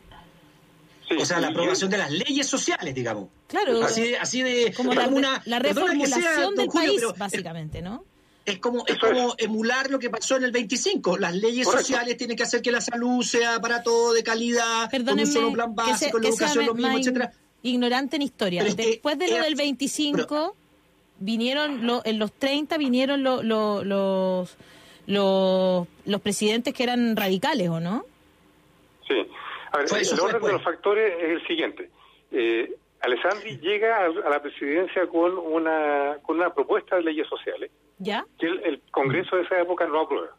Perfecto. Los militares, cuando intervienen en el 24, obligan a que ese paquete de leyes sociales se aprueben. De nuevo, otra paradoja. ¿Cómo, ha cambiado, ah? ¿Cómo ha cambiado la cosa? Son los militares los que abren... Digamos, digamos, que porque además los militares no lo estaban pasando bien y no les pagaban bien. También, también. Aprendieron la lección los de derecha ahora. Ya. Sí, de acuerdo, sí. Eh, ahora, después de, de, esas leyes sociales viene el proceso constituyente, se dicta la Constitución del 25, pero se sigue avanzando en las leyes sociales que finalmente culminan en el primer Código del Trabajo, probablemente tal que hay en Chile, que es el año 31 que lo alcanza a promulgar todavía Ibáñez, o sea, el líder de ese movimiento militar. Claro. Y ese es el código del trabajo que dura hasta el año 80, cuando se dicta el código del trabajo de la dictadura. Entonces, Daniel tiene razón, hay que eh, volver a eh, recuperar ese principio de legislar socialmente y eso tiene que ir de la mano de esta nueva constitución. Quería agregarle un dato, creo que el proceso mismo constituyente va a ser un elemento muy formativo para las personas en la medida en que la sociedad como un conjunto se involucre en ese proceso.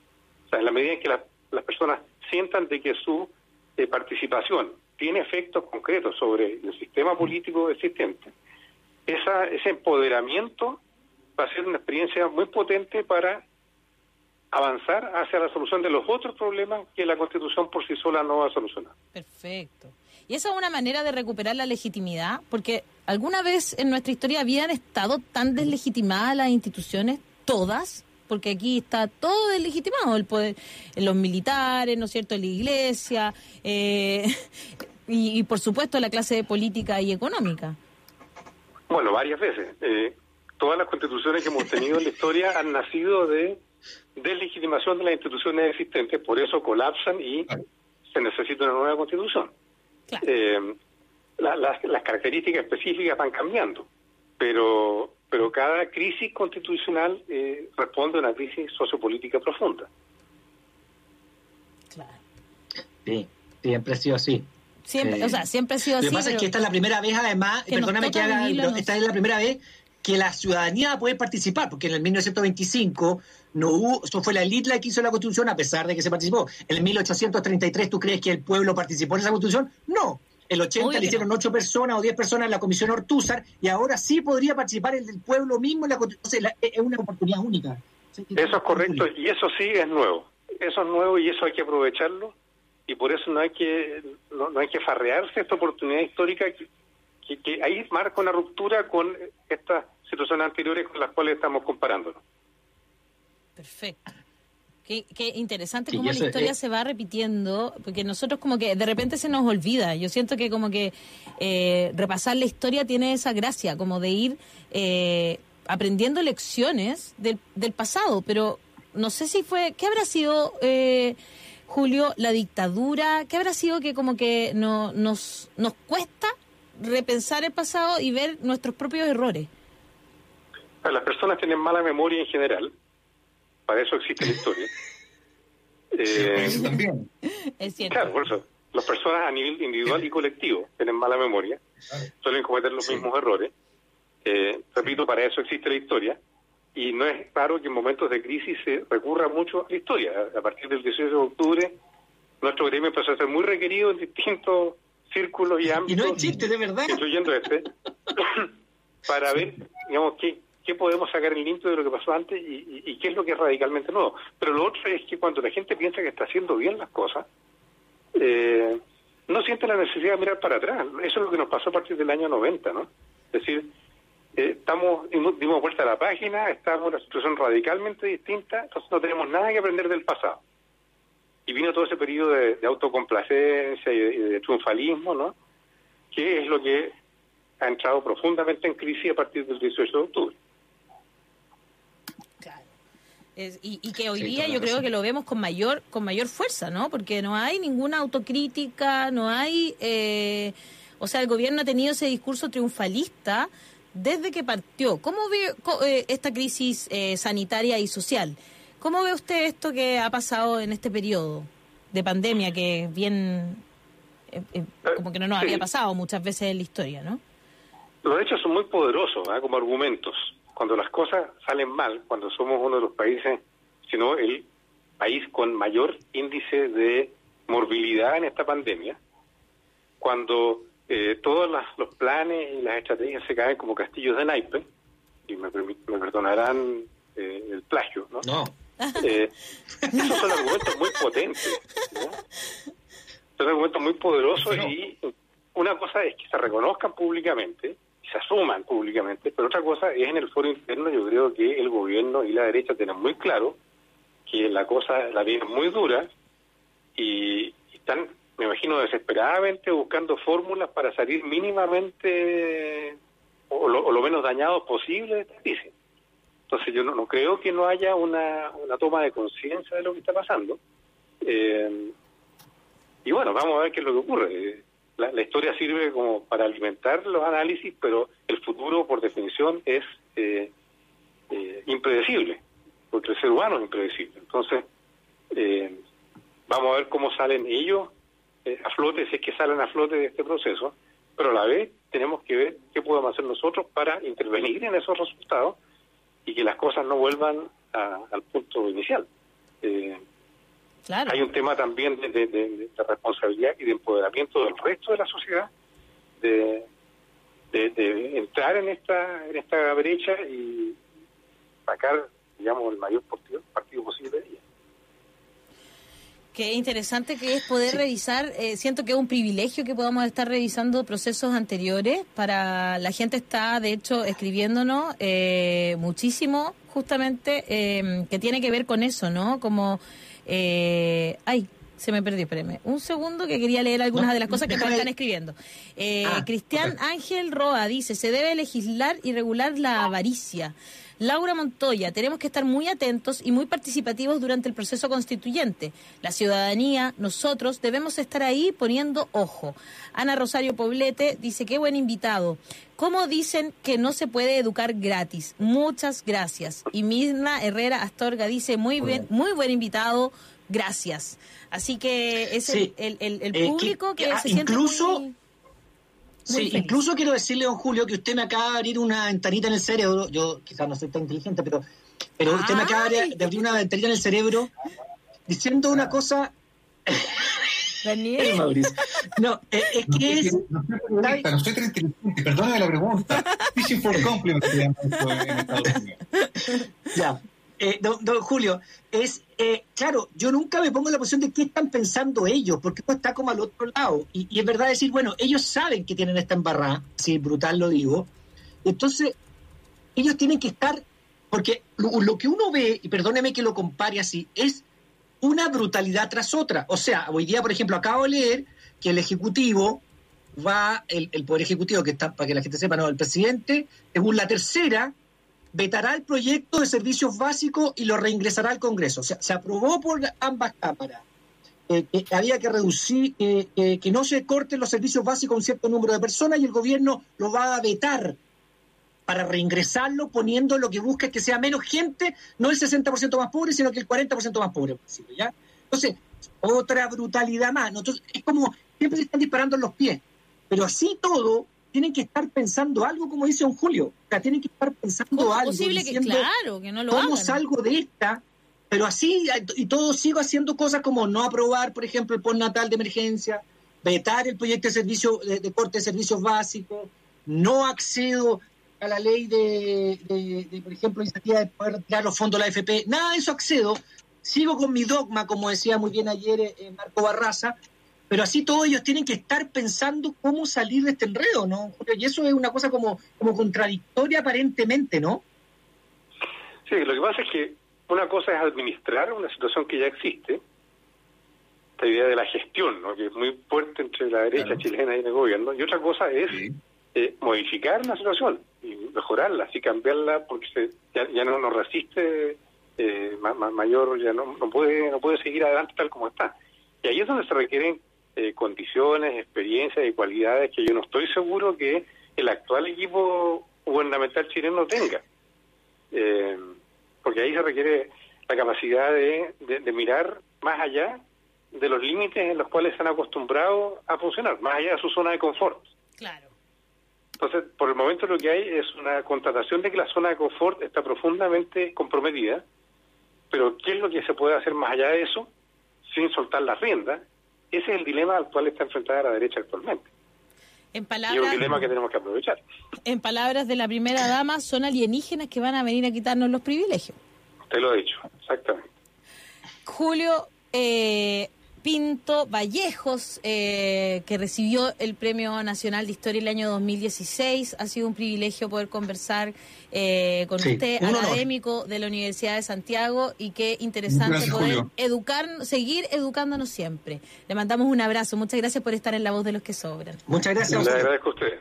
Chao, que estén bien. Chao, que esté muy bien. Adiós. Ahí estaba eh, don Julio Pinto Vallejo. Qué interesante poder hablar de historia, chiquillo. Yo siento que este es un privilegio poder hacerlo y con, y con, con nuestro público conectado, aprendiendo igual que nosotros. Eh, es una situación... que uno, ¿no es cierto? Yo sé que uno no es periodista ni, ni- ni probablemente no sabe nada. No, y Y por cierto, no tan además, inteligente tampoco. Ignorante, yo, perdón, pero voy a preguntar. Perdón, perdón la pregunta, yo, yo no soy periodista, pero. y además, además aprendemos inglés, porque tú hiciste una frase que no la conozco. ¿Cómo fue la frase para aprender inglés? Que, perdona, tampoco sé inglés. Uno dice, es un dicho de los gringos, que es como pescando para el, para el, para el, eh, como para el halago de for vuelta. compliment. Claro, por compliment. Entonces uno dice como, por ejemplo, uno hace una torta súper rica, entonces tú sabes que te quedó bien.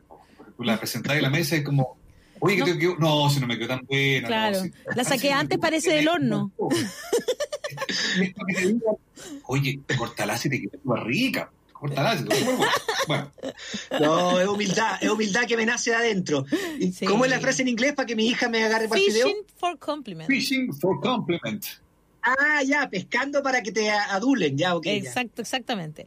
Oye, Mientras estábamos aquí nosotros conversando, como yo puse el tema de las ollas comunes, eh, Marcelo Alvarado, que es nuestro jefecito aquí en la radio, me manda este, este artículo que sale hoy día en, en el mostrador.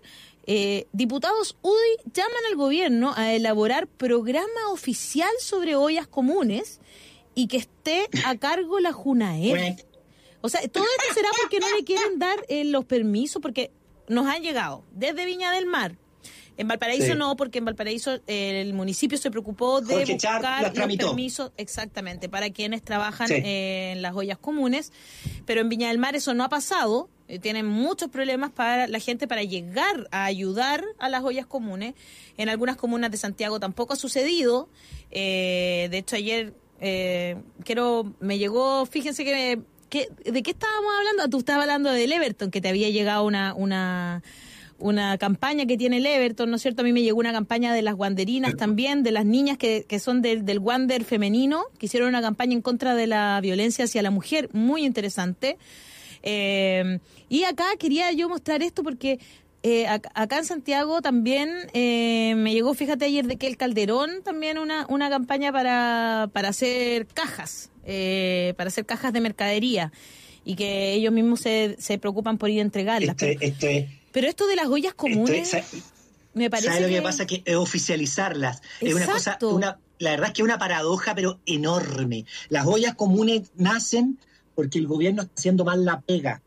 Eso, por eso nacen las ollas comunes. Y nacen porque está haciendo mal la pega, porque no hay dinero suficiente, habiendo dinero, como nos decía ayer eh, Marco Barraza, etcétera, etcétera. Entonces, la gente tiene que comer, hacen las ollas comunes, que también son un signo, digámoslo, porque en la dictadura lo fueron, de eh, como de, de mantenerse, se me fue la palabra, pero un, un signo de como de estar en contra, digamos, de... de- Ah, es una de forma también de es protestar, de resistencia, claro. de protestar y resistencia. O sea, Claro. las ollas comunes son para comer, sí, porque la gente tiene hambre. Pero también, dejémonos de cosas, eh, ah, son un signo de resistencia eh, porque son una, una cuestión común, que es una cosa que, eh, que es de un grupo, que además han sido reprimidas. Acuérdense cuando unos carabineros votaron una olla común.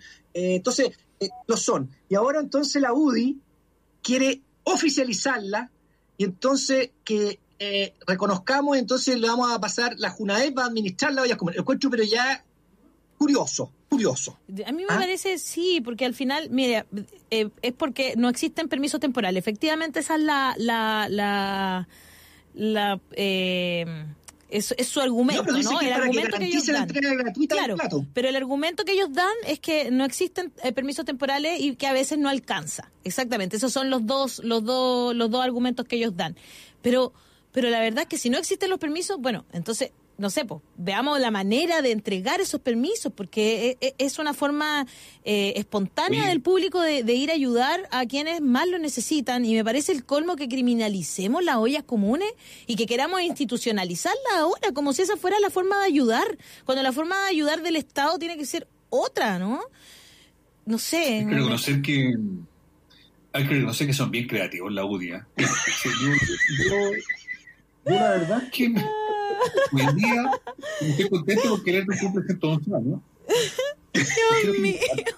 gente que se le ocurren cosas novedosas, son visionarios, son rupturistas, eh, por creatividad no se quedan. Elegir a su gente para defender indefendible, yo encuentro que son bien, bien, bien brillantes los de la UDI. Eh, y sobre, bueno, el fondo del asunto, claro, esto es otra de esas eh, realidades que la gente, digo, no es necesario que uno lo diga, pero uno tiene que salir de esta ecuación de tratar de traducir o de, de la realidad. Uno la comenta, uno la analiza, tenemos este programa que la gente, que mucha gente le hace sentido, nosotros estamos muy contentos por eso, porque básicamente lo que hacemos que es, yo creo que a ustedes les pasa lo mismo, chiquillos, ¿ah? que es probablemente la, lo que uno más lee, que es como, oye, ¿sabes qué, Jürgensen? Eh, eh, gracias por, por, el programa que tienen con la, con la Alejandra, con Daniel, porque dicen lo que yo pienso, porque Mm. piensan como yo también lo pienso, porque puedo ver una discusión que es la misma que tengo en mi casa, en mi mesa, con mis amigos, con mis compadres, en el chat, con mis comadres. Es lo que a mí también me, me, me aflora cuando veo las noticias, es lo que yo también creo cuando leo el diario, cuando veo a esta gente diciendo esto. Y lo que yo creo que la gente ve, que es lo que vemos nosotros, es que no conocen el país, no entienden que la olla común es algo que existe hace mucho tiempo, que no ha dejado de existir, que tiene que ver con la pobreza, con el desamparo, tiene que ver con la propia, yo también ese, ese rasgo político de la olla común que describe Daniel es, es real también, pero por lo pronto, por, sobre todo, tiene que ver con la necesidad, con comunidades que se articulan eh, espontáneamente para asistir a los más necesitados de su entorno, de su barrio, de su comuna, del cerro, de la cuadra, de lo que sea. Eso es Chile también. Eso es Chile, ¿no? Pero cuando viene alguien desde afuera, desde la elite, desde una burbuja, desde el desconocimiento, a tratar de teletonizarlo todo y convertirlo en una gestión que una vez más sea más eficiente, que una vez más solucione problemas formales, es no entender nada. No necesita, no necesita, se lo decimos a la voz desde acá humildemente, ¿ah? La gente que está haciendo ollas comunes no necesita que llegue nadie a organizarle el asunto. Ellos están organizados. La olla común es el símbolo de la organización comunitaria. Exacto. Lo ha sido desde siempre. No necesita que nadie venga acá a decir allá. Entonces, sabe que esta olla usted la va a hacer acá y cada plato usted me lo va a pasar y que van a andar a unos pobres gallos repartiendo la- los platos eh, helados, golpeando las puertas de, de- de cada, de cada barrio. No entender cosas tan elementales como esa. Entonces, está bien, gracias por el entusiasmo. Muchas gracias por participar, chiquillos de la UDI. Se pasaron, son súper creativos, pero no se metan donde no saben. Si la gente ya, ya se dio cuenta de que ustedes no conocen ni el territorio, ni el país, ni su realidad. Quieren Entonces, lo que sacar, pueden hacer es desarmar ese tejido social que se crea cuando hay una, una olla común, ¿no? Esa, esa, esa, esa, no- esa no gente que... prevenir, Claro. Claro, que... No que- puedes llegar a tratar de controlarlo todo, digamos, porque probablemente también, claro, dicen, nos queremos el cargo del vacío que genera la falta de permiso específico para una Bueno, actividad denle como permiso aquella. entonces. Bueno, denle permiso. Bueno, asístanlo. Bueno, no ustedes le- que son gobiernos, Claro. la OI, hasta donde yo entiendo, son parte de Chile Vamos y Chile Vamos, hasta donde yo entiendo, es el bloque de, de gobierno. Bueno, eh, eh, si tiene esta real preocupación, fuerza a su gobierno, fuerza a su ministro, haga fuerza interna para que efectivamente la gente no tenga la necesidad. Fíjate tú, mira, mira, mira el concepto tan, tan básico tan, y tan real. La necesidad tiene que ser una vía común para asistir a la gente de sus comunidades que no tiene que puta echarle a, a- a- la comida, echarle a la guata. Entonces, gracias por el entusiasmo, gracias por la credibilidad, pero una vez más, no, no los vamos a necesitar esta vez. Oye, eh, tenemos a Patricio Noa, que a propósito de, de cosas que... Pero antes quiero... eh, un, un segundito, Patricio, antes de que se conecte con nosotros, quería leerles esto porque también es parte de lo mismo, ¿ah? de lo de las ollas comunes y los permisos. Eh, ayer yo escuché a Caterín Martorell que iban a... Porque como las empresas no se les ocurrió nunca, porque siempre le echamos la culpa a las personas, pero como ahora se dieron cuenta, porque ya está clarísimo, ¿no es cierto?, que son las empresas las que sacan permisos truchos y no las personas, eh, las que sacan permisos truchos, eh, empezó y dijo, bueno, vamos a tener que hacer un listado de bienes, esen- eh, bienes esenciales para reducir la cantidad ese, de ese- ese- ese listado está, ese listado está, te lo muestro. Pero, pero es que Ay, lo dijo no. y, y hoy día sale el ministro Palacio descartando ese catálogo de bienes esenciales porque es imposible. Es imposible definir cuáles son todos los bienes esenciales. No es mentira, sí está. Bueno, para que veáis. O sea, no se ponen de acuerdo ni entre ellos, ¿me comprende? Finalmente a eso quería llegar. Su creatividad es tan... Cada uno está haciendo ya... Ya no hay ni siquiera ese tejido social que, que el pueblo, ¿no es cierto?, desarrolla de manera Espérame. espontánea. Los mismos políticos que nos están gobernando son incapaces de articularse entre ellos mismos para lograrlo. Por eso son incapaces de entender que las personas se puedan organizar solas, porque ellos son incapaces de organizarse siquiera entre ellos mismos. Es bien eh, impresionante esto, ¿te das cuenta? Imagínate esto, o sea, ayer Señores, dice eso, él señores. dice esto. ¿Qué? A ver, ya, muéstrelo. muéstrelo. Número, resolución exenta número 88 de 6 de abril del 2020 del Ministerio de Hacienda. Resolución exenta número 88 del 6 de abril del 2020 del Ministerio de Hacienda. Leo. Para que veas. Es que no hay que ser tan brillante. No hay que ser tan brillante. no hay que tener tantas ideas creativas, como dice Segundo, Mauricio. Declárase que las actividades siguientes o establecimientos de los territorios señalados estarán exceptuados de paralización de actividades. O sea, todas las demás tienen que paralizar y están cuáles son, sin perjuicio del funcionamiento necesario. Y dice cuáles son las que deben funcionar. Salud, instituciones de salud, corporando de servicio de alimentos de las instituciones de salud, hoteles de cuarentena, centros de convenciones, bla, bla, bla. Farmacias, laboratorio, empresas químicas, productos de medicamentos. Esas son las que están acá. Está esta lista, Ministerio de Hacienda. Servicio veterinario, servicio para el cuidado de animales, zoológico, etcétera. Bien, Eh, dice hipódromo, yo no sé por qué están los hipódromos. Quizás para cuidar los animales, pero no para hacer, hagan emergencia, claro, servicio de emergencia, pero lo están haciendo- empresas de transmisión, Sacaron distribución un- de electricidad, servicio de utilidad pública, puertos, suministro. Está alimento y comercio en esencial, transporte, seguridad, Claro, prensa, el hipódromo debe ser para ir, a, para ir a darle comida a los caballos, pero no para que sigan haciendo Sí. carreras y apuestas. No, porque además están apuestas prohibidas están las actividades públicas. No, no, pero las actividades públicas están prohibidas. Por eso Las te digo. Las actividades públicas están prohibidas. Pero sí siguen, a veces corren y hacen apuestas todavía. Es bien in- Sí, todavía lo impresionante. están haciendo y sobre todo en Viña empezó de nuevo. Sí. Aquí está, no sé cómo lo pongo frente a la cámara. Ahí está. Ahí está, para que Resolución veas. exenta para que veas. 88 del Ministerio de Hacienda, 6 de abril del 2020. Bueno. Así que no es necesario, ya está. Si lo A demás es querer violar esta norma. a, mándaselo a. Caterín Martorell y mándaselo a Palacio porque no se ponen de acuerdo ni entre ellos. Oye, eh, tenemos a Patricio No- Increíble. Nova ya esperándonos porque nosotros estuvimos, a, ya lo habíamos entrevistado en otras ocasiones justamente por esta eh, este ventilador eh, que, que nos permitiría hacer lo que está pasando, Patricio, en qué estado vamos de esta Sí, innovación. en- ¿Cómo Mira, estás? eh, Bienvenido. la semana pasada, eh, hoy muchas gracias de nuevo por la invitación. Eh, la semana pasada tuvimos ya un, un avance bastante importante en donde fuimos a la Universidad de Valparaíso, que es la entidad en donde va a verificar que todos los parámetros técnicos que impuso eh, Sochimi y la ISP eh, efectivamente se cumplan. Eh, estábamos eh, bastante contentos porque logramos un 84% de aprobación, incluyendo el último sensor ya que, que adicionamos al ventilador, que es un sensor de oxígeno. Lamentablemente, como no, no tuvimos los medios como para poder calibrarlo antes de la prueba, fuimos con el sensor así, digamos, como, lo, como creíamos que era, pero lamentablemente se descalibró y no logramos pasar esas, esas pruebas. Así que No. iniciamos una campaña de donaciones, ya que lamentablemente eh, Corfo tampoco se ha, se ha pronunciado. Ellos levantaron un concurso, pero eh, sinceramente no sé qué, qué es lo que están esperando que pase. Así que, bueno, nosotros seguimos trabajando a toda marcha. Ya llevamos, acá a mi espalda tengo dos ventiladores que ya están eh, por lo menos con el 84% de aprobación de Certemed. Eh, mi compañero, mi socio, tiene dos más. Y, y eso, ¿Y, qué estamos haciendo eh, entonces, Patricio, para lograr eh, llegar al final con esta, con esta innovación, con esta idea, con este eh, que nos podría ayudar muchísimo?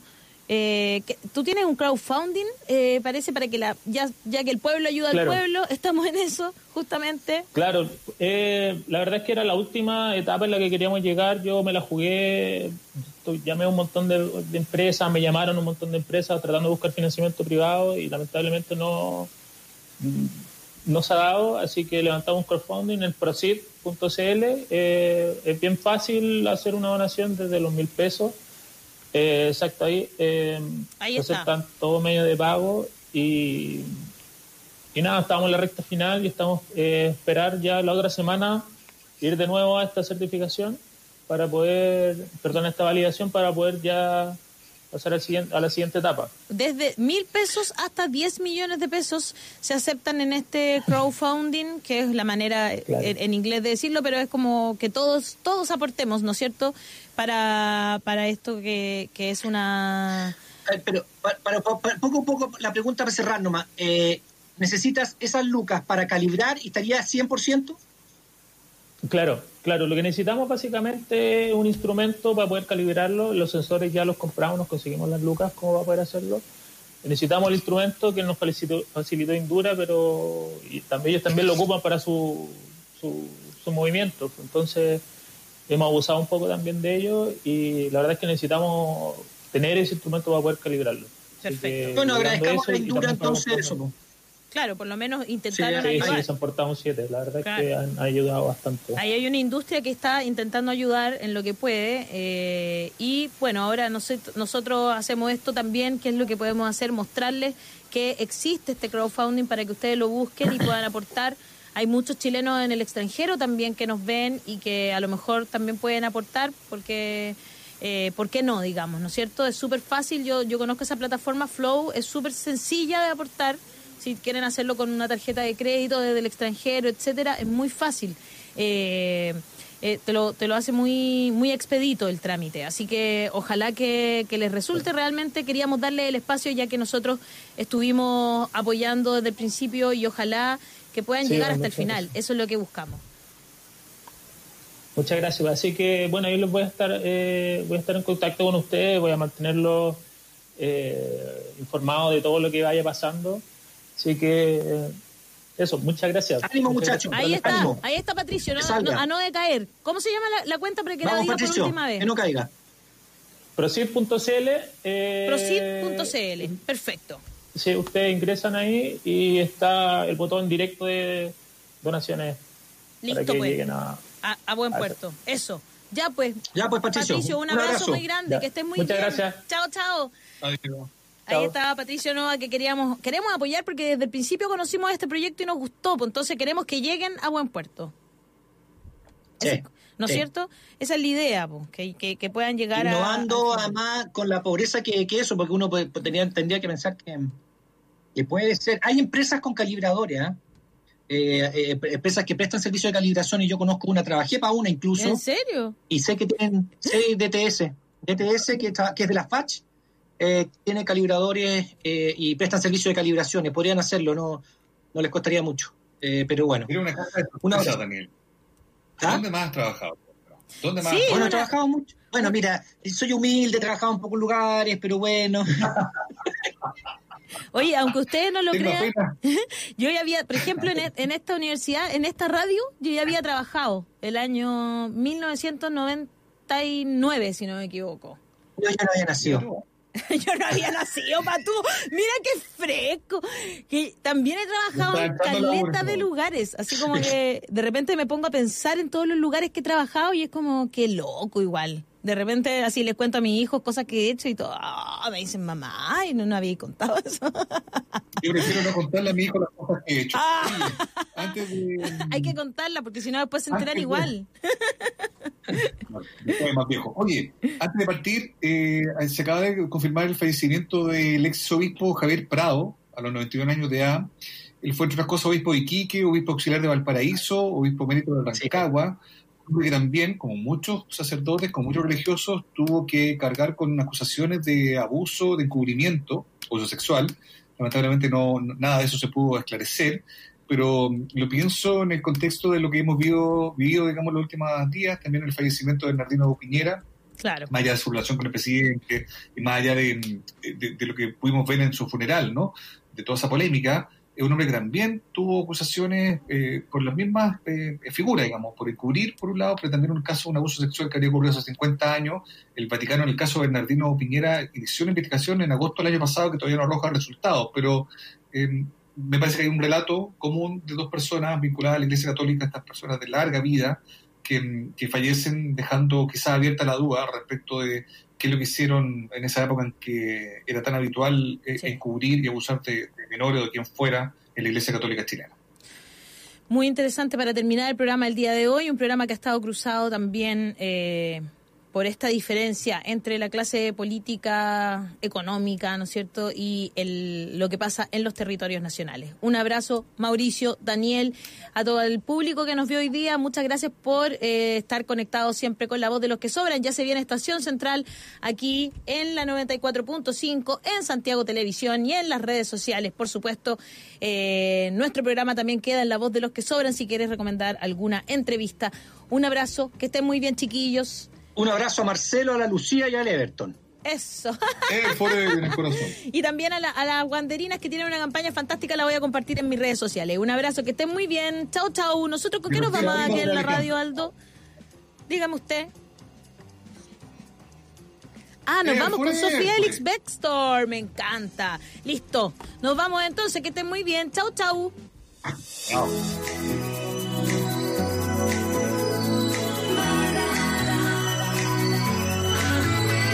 It's murder on the dance floor. But you better not kill the groove, DJ. Gonna burn this goddamn house right down. Oh, I know, I know, I know, I know, I know, I know, I know about your kind. And so and so and so and so and so and so and so. Oh,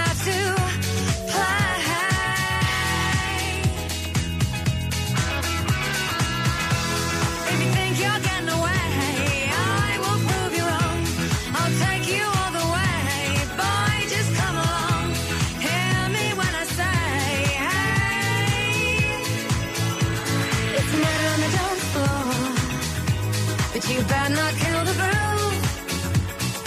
Hey, hey, hey, it's murder on the dance floor. But you better not steal the move.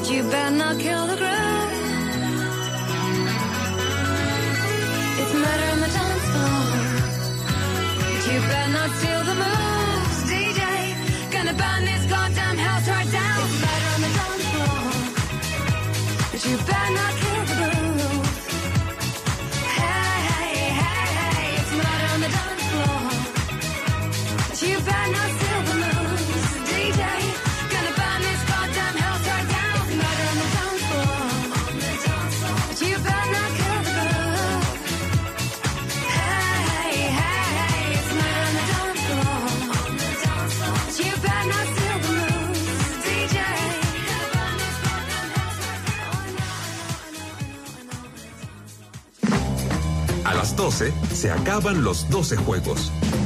Esto fue La Voz de los que Sobran, un espacio de análisis e información donde la opinión incómoda tiene cabida. Únete al baile, de lunes a viernes de 10 a 12 del día. Siempre en USAH 94.5, la radio de un mundo que cambia.